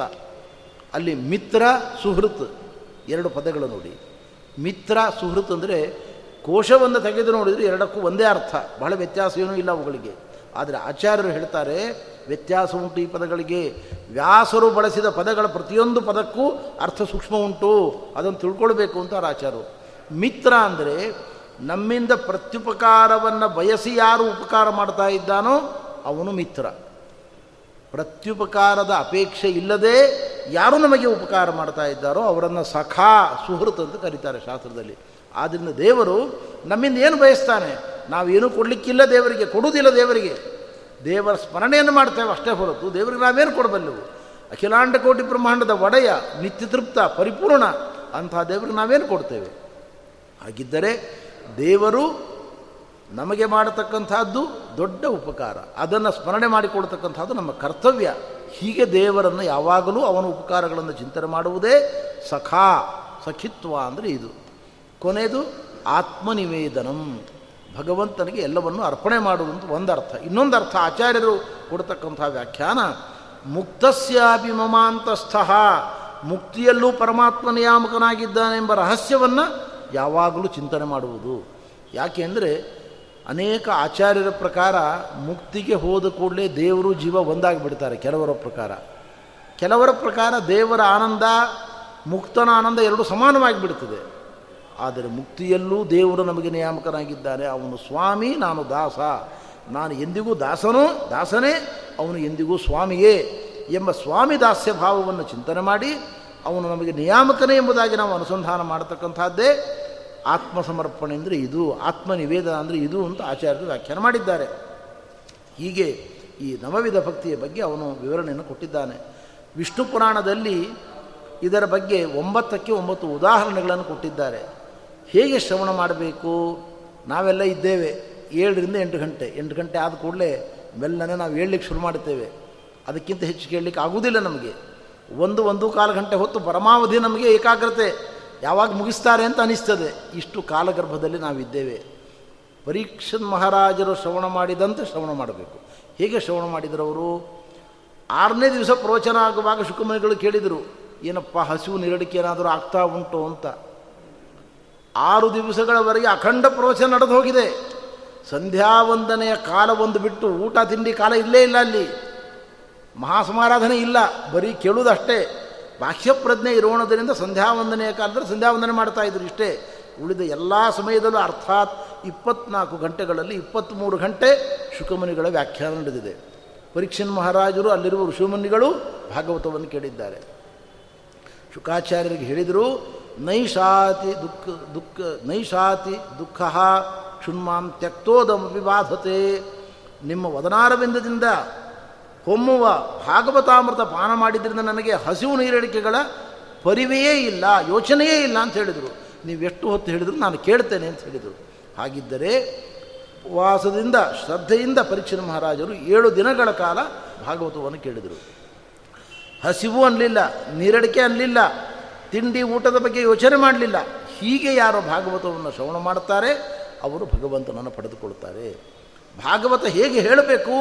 ವೈಯಾಸ ಕಿಕ್ಕೀರ್ತನೆ ಶುಕಮುನಿಗಳು ಏಳು ದಿವಸ ಅಖಂಡ ಭಾಗವತ ಪ್ರವಚನ ಮಾಡಿದರು. ಸ್ವಲ್ಪ ಆಯಾಸ ಆಗ್ತದಪ್ಪ, ವಿಶ್ರಾಂತಿ ಬೇಕು ನನಗೆ ಅಂತ ಹೇಳಿಲ್ಲ ಶುಕಮುನಿಗಳು.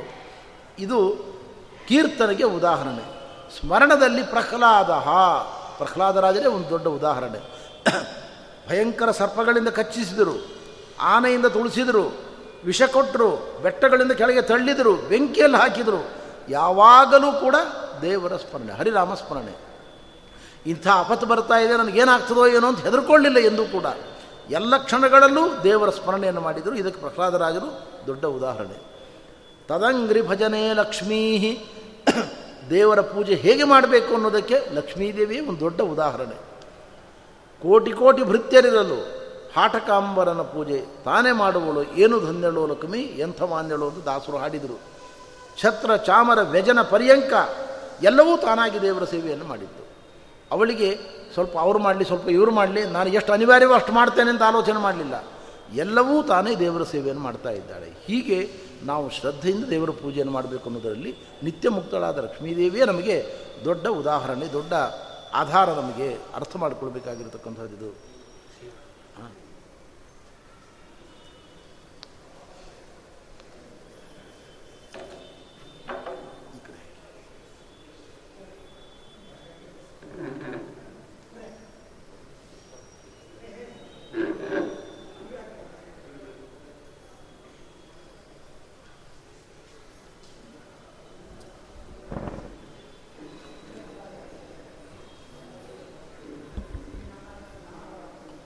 ಪೃಥು ಪೂಜನೆ ಪೂಜ್ಯ ಗುರುಗಳನ್ನು ನಮಿಸಿ ವಿಷಯವನ್ನು ಮುಂದುವರಿಸ್ತಾ ಇದ್ದೇನೆ. ಪೃಥು ಪೂಜನೆ ದೇವರ ಪೂಜೆ ಮಾಡುವುದರಲ್ಲಿ ಒಂದು ದೊಡ್ಡ ಆದರ್ಶ ಅಂದರೆ ಪೃಥುಚಕ್ರವರ್ತಿ ದೇವರ ಪೂಜೆಯನ್ನು ನಾವು ಎಲ್ಲಿ ಮಾಡಬೇಕು ಅಂತ ಶಾಸ್ತ್ರಕಾರರು ವಿಮರ್ಶೆ ಮಾಡ್ತಾ ಹೇಳ್ತಾರೆ. ಚಲ ಪ್ರತಿಮೆ ಮತ್ತು ಅಚಲ ಪ್ರತಿಮೆಗಳು ಅಂತ ಎರಡು ಪ್ರತಿಮೆಗಳು. ನಾವು ಶಾಲೆಗ್ರಾಮದಲ್ಲಿ ಪ್ರತಿಮೆಗಳಲ್ಲಿ ಪೂಜೆ ಮಾಡ್ತೇವಲ್ಲ, ಅದು ಅಚಲ ಪ್ರತಿಮೆ, ನಡೆದಾಡದ ಪ್ರತಿಮೆ, ಒಂದು ಕಡೆ ಸ್ಥಾಯಿಯಾಗಿರುವ ಪ್ರತಿಮೆ. ಅದಕ್ಕಿಂತ ದೇವರ ಸನ್ನಿಧಾನ ಎಲ್ಲಿ ಹೆಚ್ಚಿರುತ್ತದೆ ಎಂದರೆ ಬ್ರಹ್ಮಜ್ಞಾನವುಳ್ಳವರಲ್ಲಿ, ವ್ರತನೇಮ ಸಂಪನ್ನರಲ್ಲಿ ದೇವರ ಸನ್ನಿಧಾನ ಸಂ, ಸಂಪೂರ್ಣವಾಗಿ ಜಾಗೃತವಾಗಿರ್ತದೆ ಆದ್ದರಿಂದ ಅಂಥ ಉತ್ತಮ ಪ್ರತೀಕದಲ್ಲಿ ನಾವು ವಿಶೇಷವಾಗಿ ದೇವರ ಆರಾಧನೆ ಮಾಡಬೇಕು. ಋತುಚಕ್ರವರ್ತಿ ಸನಾತನ ಸನತ್ಕುಮಾರ ಸನಂದನರು ನಡೆಸಿರತಕ್ಕಂಥ ದಿವ್ಯವಾದ ಯಜ್ಞದಲ್ಲಿ ಬಂದು ಹೇಳಿದ, ನನ್ನ ಜೀವನದ ದೊಡ್ಡ ಸಾಧನೆ ಏನು ಅಂದರೆ ಬ್ರಾಹ್ಮಣರ ಪಾದಧೂಳಿಯನ್ನು ಸದಾ ಕಿರೀಟದಲ್ಲಿ ಧಾರಣೆ ಮಾಡಿಕೊಂಡಿರ್ತೇನೆ ಇದೇ ನನ್ನ ಸಾಧನೆ ಜೀವನದಲ್ಲಿ ಅಂತ ಹೇಳಿದ. ನ ಬ್ರಾಹ್ಮಣೈ ಸ್ಥುಲೆಯೇ ಭೂತಮನ್ಯಂ. ಬ್ರಾಹ್ಮಣರಿಗೆ ಸಮಾನವಾದ ವಸ್ತುವೇ ಜಗತ್ತಿನಲ್ಲಿ ಇನ್ನೊಂದಿಲ್ಲ. ಯಾರು ನಿರಂತರ ಹರಿಯ ಆರಾಧನೆ ಮಾಡ್ತಾ ಇದ್ದಾರೋ, ಹರಿಯ ಗುಣಗಾನವನ್ನು ಮಾಡ್ತಾ ಇದ್ದಾರೋ ವ್ರತನೇಮ ಸಂಪನ್ನರಾಗಿದ್ದಾರೋ, ಅಂಥ ಬ್ರಾಹ್ಮಣರ ಪಾದಧೂಳಿಯನ್ನು ನಾನು ಯಾವಾಗಲೂ ನನ್ನ ಕಿರೀಟದಲ್ಲಿ ಧಾರಣೆ ಮಾಡಿಕೊಂಡಿದ್ದೇನೆ ಅಂತ ಹೇಳಿದ. ಹೀಗೆ ಬ್ರಾಹ್ಮಣ ಆರಾಧನೆಯಲ್ಲಿ ಪೃಥ್ವಿ ಚಕ್ರವರ್ತಿ ಒಂದು ದೊಡ್ಡ ಆದರ್ಶ. ಹೀಗೆ ಪ್ರತಿಮೆಯಲ್ಲೂ ಪೂಜೆ ಮಾಡಬೇಕು, ನೇರವಾಗಿ ಭಗವಂತನನ್ನು ಆರಾಧನೆ ಮಾಡಬೇಕು. ಎರಡರಲ್ಲೂ ಕೂಡ ಅವನೊಂದು ದೊಡ್ಡ ಆದರ್ಶನಾಗಿರತಕ್ಕಂಥ ವ್ಯಕ್ತಿ. ಅಕ್ರೂರಸ್ತ್ವಭಿವಂದನೆ. ನಮಸ್ಕಾರದಲ್ಲಿ ಅಕ್ರೂರ. ನೋಡಿ, ದೇವರನ್ನು ಕಾಣಬೇಕು ಅಂತ ಬಂದ, ಕಂಸನ ಮಾತನ್ನು ಕೇಳಿಕೊಂಡು ಅಕ್ರೂರ ಬಂದ. ಅವನು ಬರುವಾಗ ಆಗತಾನೆ ಕೃಷ್ಣ ಪರಮಾತ್ಮ ಹಸು ಕರುಗಳನ್ನು ಜೊ, ಜೊತೆಗೆ ಕರೆದುಕೊಂಡು ಗೋಕುಲ ಪ್ರವೇಶ ಮಾಡಿದ್ದ, ತನ್ನ ಮನೆ ಒಳಗೆ ಪ್ರವೇಶ ಮಾಡಿದ್ದ. ಮರಳಿನಲ್ಲಿ ಕೃಷ್ಣನ ಧ್ವಜವಜ್ರಾಂಕುಶ ಪದ್ಮಚಿಹ್ನಿತವಾದ ಪಾವನ ಪಾದಗಳ ಚಿಹ್ನೆ ಕಾಣಿಸ್ತು ಅವನಿಗೆ. ಕೂಡಲೇ ರಥದಿಂದ ಕೆಳಗೆ ಹಾರಿದ. ಆ ಪಾದ ಧೂಳಿಯನ್ನೆಲ್ಲ ತಲೆ ಮೇಲೆ ಹಾಕ್ಕೊಂಡ, ಅಭಿಷೇಕ ಮಾಡಿಕೊಂಡ, ನಡ್ಕೊಂಡು ಬರಲಿಲ್ಲ, ಹೊರಳಿಕೊಂಡು ಬಂದ. ನಾವು ಹೇಗೆ ದೊಡ್ಡ ದೊಡ್ಡ ದೇವಸ್ಥಾನಗಳಲ್ಲಿ ನಾವು ಇಡೀ ದೇಹವನ್ನು ಮಲಗಿಸಿಕೊಂಡು ಒಂದು ನಮಸ್ಕಾರ ಮಾಡ್ಕೊಂಡು ಬರ್ತೇವೆ ನೋಡಿ, ಹಾಗೆ ಮಾಡಿಕೊಂಡು ಬಂದ ಕ್ರೂರ. ಅಷ್ಟು ಹರಿಪಾದ ರಜಸ್ಸಿನಲ್ಲಿ ಅವನಿಗೆ ಭಕ್ತಿ. ಹೀಗೆ ನಮಸ್ಕಾರವನ್ನು ಮಾಡಬೇಕು. ಇದು ಆದರ್ಶ ಅಂತ. ಕಪಿಪತಿರ್ದಾಸ್ಯೇ, ನಾನು ಹರಿದಾಸ ಅಂತ ಹೇಳಿಕೊಳ್ಳುವಲ್ಲಿ ಕಪಿಪತಿ ಹನುಮಂತನೇ ದೊಡ್ಡ ಉದಾಹರಣೆ, ದೊಡ್ಡ ಆದರ್ಶ.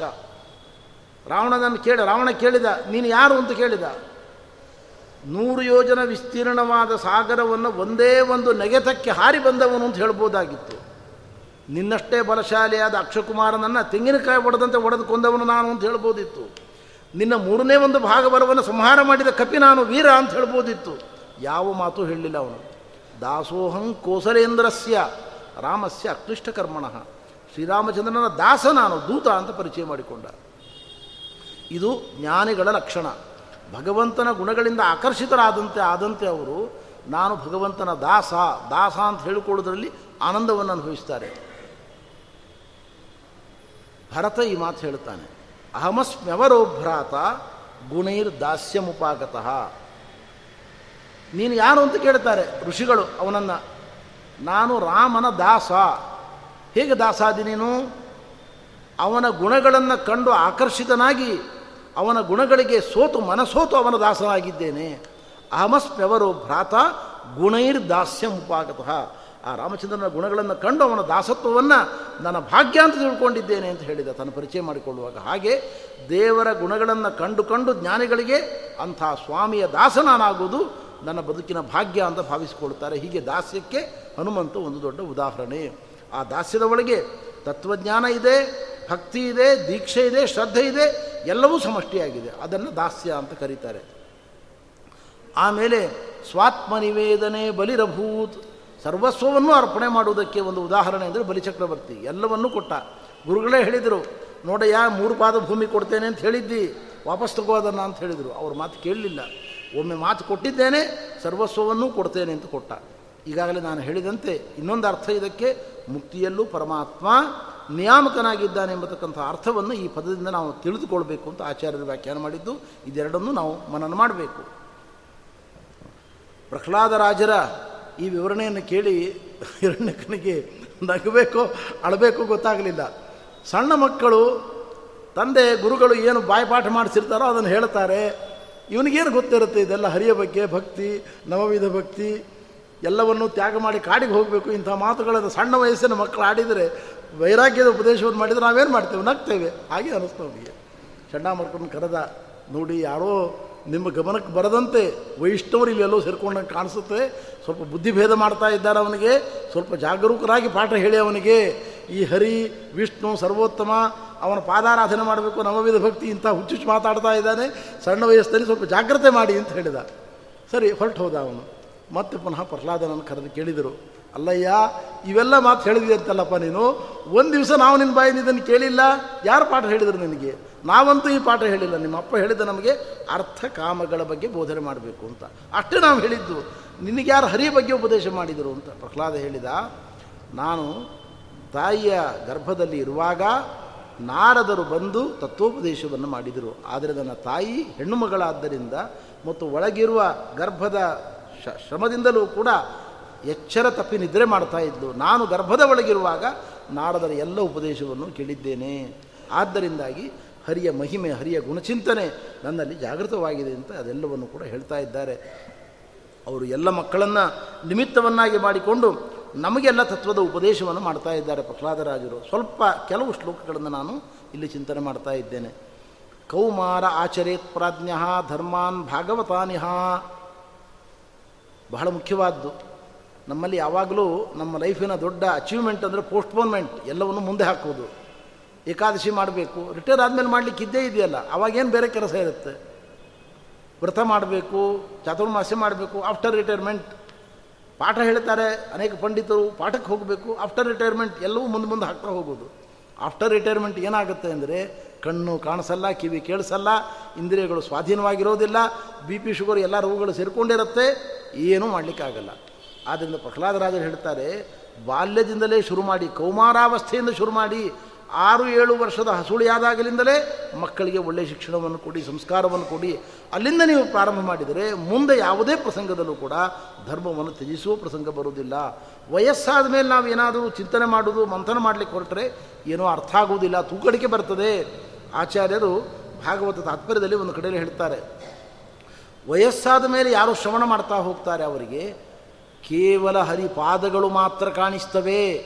ಆದ್ದರಿಂದ ಯಾರಿಗೆ ಹರಿಯ ಸಮಗ್ರ ರೂಪವನ್ನು ಸಾಕ್ಷಾತ್ಕರಿಸಿಕೊಳ್ಬೇಕು ಅನ್ನುವ ಒಂದು ಅಭಿಪ್ರಾಯ ಉಂಟು. ಅವರು ಬಾಲ್ಯದಿಂದಲೇ ಶ್ರವಣ ಮಾಡಲಿಕ್ಕೆ ಪ್ರಾರಂಭ ಮಾಡಿ, ವಯಸ್ಸಾದ ಮೇಲೆ ಅಂತ ಇಟ್ಕೋಬೇಡಿ, ಆರಂಭದಿಂದ ಮಾಡಿ. ಕೌಮಾರ ಆಚರೇತ್ ಪ್ರಾಜ್ಞ ಧರ್ಮಾನ್ ಭಾಗವತಾನಿಹ. ಭಾಗವತ ಧರ್ಮಗಳ ಅನುಷ್ಠಾನವನ್ನು ಬಾಲ್ಯದಿಂದಲೇ ನಾವು ಮಾಡಲಿಕ್ಕೆ ಪ್ರಾರಂಭ ಮಾಡಬೇಕು. ಅದನ್ನು ಪ್ರಹ್ಲಾದರಾಜರು ಒತ್ತಿ ಹೇಳಿದ್ದಾರೆ. ನಮ್ಮ ಜೀವನದಲ್ಲಿ ಎರಡಕ್ಕೆ ಪ್ರಾಧಾನ್ಯ. ಅರ್ಥ ಪ್ಲಸ್ ಕಾಮ. ನಮ್ಮ ಬದುಕು ಅಂದ್ರೇನು ಇವತ್ತು ಇರತಕ್ಕಂಥದ್ದು ಅರ್ಥ ಪ್ಲಸ್ ಕಾಮ. ನಾವು ಶಿಕ್ಷಣ ಪಡ್ಕೊಳ್ತೇವೆ. ಒಂದು ದೊಡ್ಡ ಜಾಬ್ ಸಿಕ್ಕಿತು ಅಂದರೆ ಅಲ್ಲಿಗೆ ನಮ್ಮ ಎಲ್ಲ ಶ್ರಮ ಇಷ್ಟರವರೆಗೆ ಓದಿದ್ದು ಸಾರ್ಥಕ ಆಯಿತು ಅಂತ ತಿಳ್ಕೊಳ್ತೇವೆ. ದುಡ್ಡು ತರ್ತೇವೆ, ಹೆಂಡತಿ ಮಕ್ಕಳನ್ನು ಸಾಕ್ತೇವೆ, ನಾನಾ ಬಗೆಯ ತಿಂಡಿ ತಿನಿಸುಗಳನ್ನು ತಿರ್ತೇವೆ, ಪಶುಗಳಂತೆ ಸುಖವಾಗಿ ಬಾಳ್ತೇವೆ ಮುಗೀತು ಜೀವನ ಅಂದರೆ ಇಷ್ಟು. ಕಾಮ ಪ್ಲಸ್ ದುಡ್ಡು ದುಡ್ಡು ಪ್ಲಸ್ ಕಾಮ. ದುಡ್ಡಿನಿಂದ ಕಾಮನೆಗಳನ್ನು ಪೂರೈಸಿಕೊಳ್ಳುವುದೇ ಬದುಕು. ಇದಕ್ಕಿಂತ ಬೇರೆ ಏನು ನಮ್ಮ ಬದುಕಿಲ್ಲ. ಪ್ರಹ್ಲಾದರಾಜರಂತಾರೆ ಈ ದುಡ್ಡಿನ ಮೇಲಿನ ಮೋಹವನ್ನು ಬಿಡಿ. ಈ ದುಡ್ಡನ್ನು ನೀವು ಗಳಿಸಿ. ಜೀವನ ನಿರ್ವಹಣೆಗೆ ಪರಾವಲಂಬನೆ ಬೇಡ. ದುಡ್ಡನ್ನು ಗಳಿಸಿ.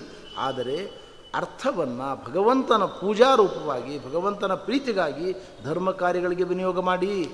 ಧರ್ಮದ ಉದ್ದೇಶಕ್ಕಾಗಿಯೇ ದೇವರು ನಿಮಗೆ ಸಂಪತ್ತನ್ನು ಕೊಟ್ಟದ್ದು. ಸಂಪತ್ತನ್ನು ದೇವರು ಯಾಕೆ ಕೊಡ್ತಾನೆ ಅಂದರೆ, ಅದರ ಮೂಲ ಉದ್ದೇಶ ಧರ್ಮ ಕಾರ್ಯಗಳನ್ನು ಮಾಡಲಿಕ್ಕೆ, ಅನ್ನದಾನವನ್ನು ಮಾಡಲಿಕ್ಕೆ, ಜ್ಞಾನಿಗಳಿಗೆ ಸತ್ಕಾರವನ್ನು ಮಾಡಲಿಕ್ಕೆ. ಇದಕ್ಕೋಸ್ಕರ ಧರ್ಮವನ್ನು ಕೊಟ್ಟಿರತಕ್ಕಂಥದ್ದರ ಉದ್ದೇಶ. ಧನಂ ಹಿ ಧರ್ಮೈಕ ಫಲಂ ಯಥೋಸ್ಯ ಜ್ಞಾನಂ ಸವಿಜ್ಞಾನ ಮನುಪ್ರಶಾಂತಿ ನಾವು ದೇವರು ಕೊಟ್ಟ ಸಂಪನ್ಮೂಲಗಳಿಂದ ದೇವಬ್ರಾಹ್ಮಣರ ಆರಾಧನೆಯನ್ನು ಮಾಡಿದರೆ ಅವರ ಕೃಪೆಯಿಂದ ನಮಗೆ ತತ್ವೋಪದೇಶವನ್ನು ಮಾಡ್ತಾರೆ. ಜ್ಞಾನ ಲಾಭ ಆಗುತ್ತೆ. ಆದ್ದರಿಂದ ನಾವು ದ್ರವ್ಯವನ್ನು ದಾನ ಮಾಡಿದರೆ ದೊಡ್ಡವರು ನಮಗೆ ಜ್ಞಾನವನ್ನು ದಾನ ಮಾಡ್ತಾರೆ, ಜ್ಞಾನವನ್ನು ಕೊಡ್ತಾರೆ. ಈ ಜ್ಞಾನದಿಂದ ನಾವು ಭಕ್ತಿಯ ಮೂಲಕ ಮುಕ್ತಿಯನ್ನು ಪಡೆದುಕೊಳ್ಳುತ್ತೇವೆ. ಆದ್ದರಿಂದ ದ್ರವ್ಯದ ಸದ್ವಿನಿಯೋಗ ಅಂದರೆ ಪಾತ್ರರಾಗಿರತಕ್ಕಂಥ ಜ್ಞಾನಿಗಳಿಗೆ ಈ ದ್ರವ್ಯವನ್ನು ನಾವು ವಿನಿಯೋಗ ಮಾಡುವುದೇ ಸಾಫಲ್ಯವೇ ಹೊರತು. ಒಂದು ಮನೆ ಕಟ್ಟಿದೆ, ಎರಡು ಮನೆ ಕಟ್ಟಿದೆ, ಮೂರು ಮನೆ ಕಟ್ಟಿದೆ, ಮಕ್ಕಳು ಮೊಮ್ಮಕ್ಕಳಿಗೆ ಬರೀ ಆಸ್ತಿ ಮಾಡ್ತಾ ಜೀವನ ಕಳೆದು ಬಿಟ್ಟೆ ಅಂತ ನಾವೇನು ಆಲೋಚನೆ ಮಾಡ್ತೇವೆ ಇದು ಸರಿಯಲ್ಲ ಅಂತ ಪ್ರಹ್ಲಾದರಾಜರು ನಮ್ಮನ್ನು ಕುರಿತು ಮಾರ್ಮಿಕವಾಗಿ ಉಪದೇಶ ಮಾಡಿದ್ದಾರೆ. ಸಾಮಾನ್ಯ ಮಾನವರು ದಾರಿ ತಪ್ಪಲು ದೊಡ್ಡ ವಿಷಯ ಅಲ್ಲಪ್ಪ. ವಿದ್ವಾನ ಪೀಥಂ ಧನುಜ ಕುಟುಂಬಂ ಪುಷ್ಟನ್ ಸ್ವಲೋಕಾಯ ನ ಕಲ್ಪತೇವೈ. ಶಾಸ್ತ್ರವನ್ನು ಅಭ್ಯಾಸ ಮಾಡಿದವರು ಇಂಥ ವಿಷಯಗಳಲ್ಲಿ ಜಾಗರೂಕರಾಗಿರುವುದಿಲ್ಲ.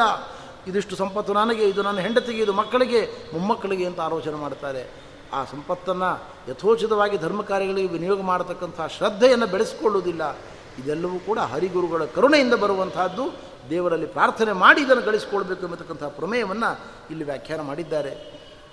ದೇವರ ಆರಾಧನೆ ಬಹಳ ಸರಳ. ನ ಕ್ಯಚ್ಯುತಂ ಪ್ರಣಯತಃ ಬಹ್ವಾಯಾಸಃ ಅಸುರೋತ್ತಮ ದೇವರನ್ನು ನಾವು ಆರಾಧನೆ ಮಾಡೋದು ಬಹಳ ಸರಳ ಉಂಟು ತಿಳಿದವರಿಗೆ. ಯಾಕೆ? ಪರಮಾತ್ಮ ಎಲ್ಲ ಕಡೆಗೂ ಇದ್ದಾನೆ. ಎಲ್ಲ ಕಡೆಗಿದ್ದಾನೆ. ನಮ್ಮ ಸೇವೆಯನ್ನು ಸ್ವೀಕಾರ ಮಾಡಲಿಕ್ಕೆ ಸಿದ್ಧನಾಗಿದ್ದಾನೆ ಅವನು. ತಾಯಿ, ತಂದೆ, ವಿದ್ಯೋಪದೇಶಕರಾದ ಗುರುಗಳು ನಮ್ಮ ಹಿತವನ್ನು ಕಾಮನೆ ಮಾಡತಕ್ಕಂಥ ರಕ್ತ ಸಂಬಂಧಿಗಳಿರ್ಬೋದು, ಅನುಬಂಧಗಳಿರ್ಬೋದು, ಎಲ್ಲ ಕಡೆಯಲ್ಲೂ ದೇವರಿದ್ದಾನೆ. ಸಿದ್ಧತ್ವಾದಿಹ ಸರ್ವತಃ. ಅವನಿಗೆ, ಅವರಿಗೆ ನಾವು ಮಾಡತಕ್ಕಂಥ ಪೂಜೆ, ಸೇವೆ, ಗೌರವ, ಒಳ್ಳೆಯ ಮಾತುಗಳು ಎಲ್ಲವೂ ದೇವರ ಪೂಜೆ. ಅವರನ್ನು ನಾವು ತಿರಸ್ಕಾರ ಮಾಡಿದರೆ ಎಷ್ಟು ಹೊತ್ತು ನಾವು ದೇವರ ಪೂಜೆಯನ್ನು, ಶಾಲಿಗ್ರಾಮ ಪೂಜೆಯನ್ನು ಮಾಡಿದರೂ ಕೂಡ ಅದು ನಿರರ್ಥಕವಾಗಿರತಕ್ಕಂಥದ್ದು. ರಾಮಚಂದ್ರ ಹೇಳ್ತಾನೆ, ಜಾನಕಿ ಹೇಳ್ತಾಳೆ, ನೀವು ಕಾಡಿಗೆ ಹೊರಟಿದ್ದೀರಿ, ನಾನು ಕಾಡಿಗೆ ಬರ್ತೇನೆ, ಆದರೆ ಒಂದು ವಿಷಯ ವಿಚಾರ ಮಾಡಬೇಕಾದ್ದು ಉಂಟು. ಎಲ್ಲರೂ ಹೇಳ್ತಾ ಇದ್ದಾರೆ, ಸಂವಿಧಾನದ ಪ್ರಕಾರ ಇಡೀ ದೇಶದಲ್ಲಿ ಹಿರಿಯ ಮಗನಾಗಿರತಕ್ಕಂಥವನು ಯುವರಾಜನಾಗಿ ರಾಜನಾಗಬೇಕು. ನಿಮ್ಮಲ್ಲಿ ಯಾವ ಅಪರಾಧವೂ ಇಲ್ಲದೆ ನಿಮ್ಮ ತಂದೆ ನಿಮ್ಮನ್ನು ಕಾಡಿಗಾಟ್ತಾ ಇದ್ದಾರೆ ಈಗ. ಸಂವಿಧಾನಕ್ಕೆ ಇದು ವಿರೋಧಿ ಅಲ್ವೇ? ಶಾಸ್ತ್ರದ, ನಮ್ಮ ದೇಶದ ಸಂವಿಧಾನಕ್ಕೆ ಇದು ವಿರೋಧಿ ಅಲ್ವೇ? ನಿಮ್ಮ ಹಕ್ಕಲ್ವೇ ಅದು? ಆವಾಗ ರಾಮ ಹೇಳ್ತಾನೆ, ಜಾನಕಿ, ನೀನು ಒಳ್ಳೆ ಪ್ರಶ್ನೆ ಕೇಳಿದ್ದಿ, ಉತ್ತರ ಕೊಡ್ತೇನೆ ಕೇಳು. ತಂದೆ ತಾಯಿಗಳಷ್ಟು ಹಿತವನ್ನು ಬಯಸ್ತಕ್ಕಂಥವರು ಪ್ರಪಂಚದಲ್ಲಿ ಯಾರೂ ಇಲ್ಲ. ತಿಳಿದೋ ತಿಳಿಯದೆಯೋ, ಅವರು ನಮಗೆ ಒಳ್ಳೆಯದನ್ನೇ ಮಾಡ್ತಾರೆ ಹೊರತು ಎಂದೂ ಕೆಟ್ಟದನ್ನು ಮಾಡುವುದಿಲ್ಲ. ಆದ್ದರಿಂದ ಜಗದ್ಗುರು ಸಿಂಹದಾಚಾರ್ಯ ಹೇಳ್ತಾರೆ, ರಾಮಚಂದ್ರ ಕಾಡಿಗೆ ಹೊರಟದ್ದರಿಂದ ಮೇಲ್ನೋಟಕ್ಕೆ ಇದರಿಂದ ಹಾನಿಯಾಯಿತು ಅಂತ ಕಾಣಿಸ್ತದೆ. ಆದರೆ ತ್ರಿದಶ ಮುನಿಕೃತೇರಣ್ಯಮೇವಾ ವಿವೇಶ, ದೇವತೆಗಳ ಕಾರ್ಯ ಸಾಧನೆ ಮಾಡಲಿಕ್ಕೆ ಋಷಿಗಳಿಗೆ ತನ್ನ ಸಾಕ್ಷಾತ್ಕಾರವನ್ನು ಕೊಟ್ಟು ಉದ್ಧಾರ ಮಾಡಲಿಕ್ಕೆ ರಾಮಚಂದ್ರ ಕಾಡಿಗೆ ಹೋದ. ಆದ್ದರಿಂದ ದಶರಥ ಕಳಿಸಿರತಕ್ಕಂಥದ್ದು ಕಾಡಿಗೆ ಒಂದು ರೀತಿಯಿಂದ ಏನೂ ತೊಂದರೆ ಆಗಲಿಲ್ಲ ಅಂತ ಆಚಾರ್ಯರು ವ್ಯಾಖ್ಯಾನ ಮಾಡ್ತಾರೆ. ಅಂತೂ ರಾಮಚಂದ್ರ ಚಿಂತನೆ ಮಾಡ್ತಾನೆ ನಮ್ಮ ಜೀವನದಲ್ಲಿ ತಂದೆ ತಾಯಿಗಳ ಮಾತನ್ನು ಸರ್ವಥಾ ನಾವು ಕೇಳಬೇಕು. ಸ್ವಲ್ಪವೂ ಅವಿಶ್ವಾಸವನ್ನು ಅಶ್ರದ್ಧೆಯನ್ನು ಮಾಡಬಾರದು ಅಂತ ಹೇಳ್ತಾನೆ ರಾಮ. ಅವನು ಹೇಳುವ ಶ್ಲೋಕ ಹೀಗಿದೆ ನೋಡಿ.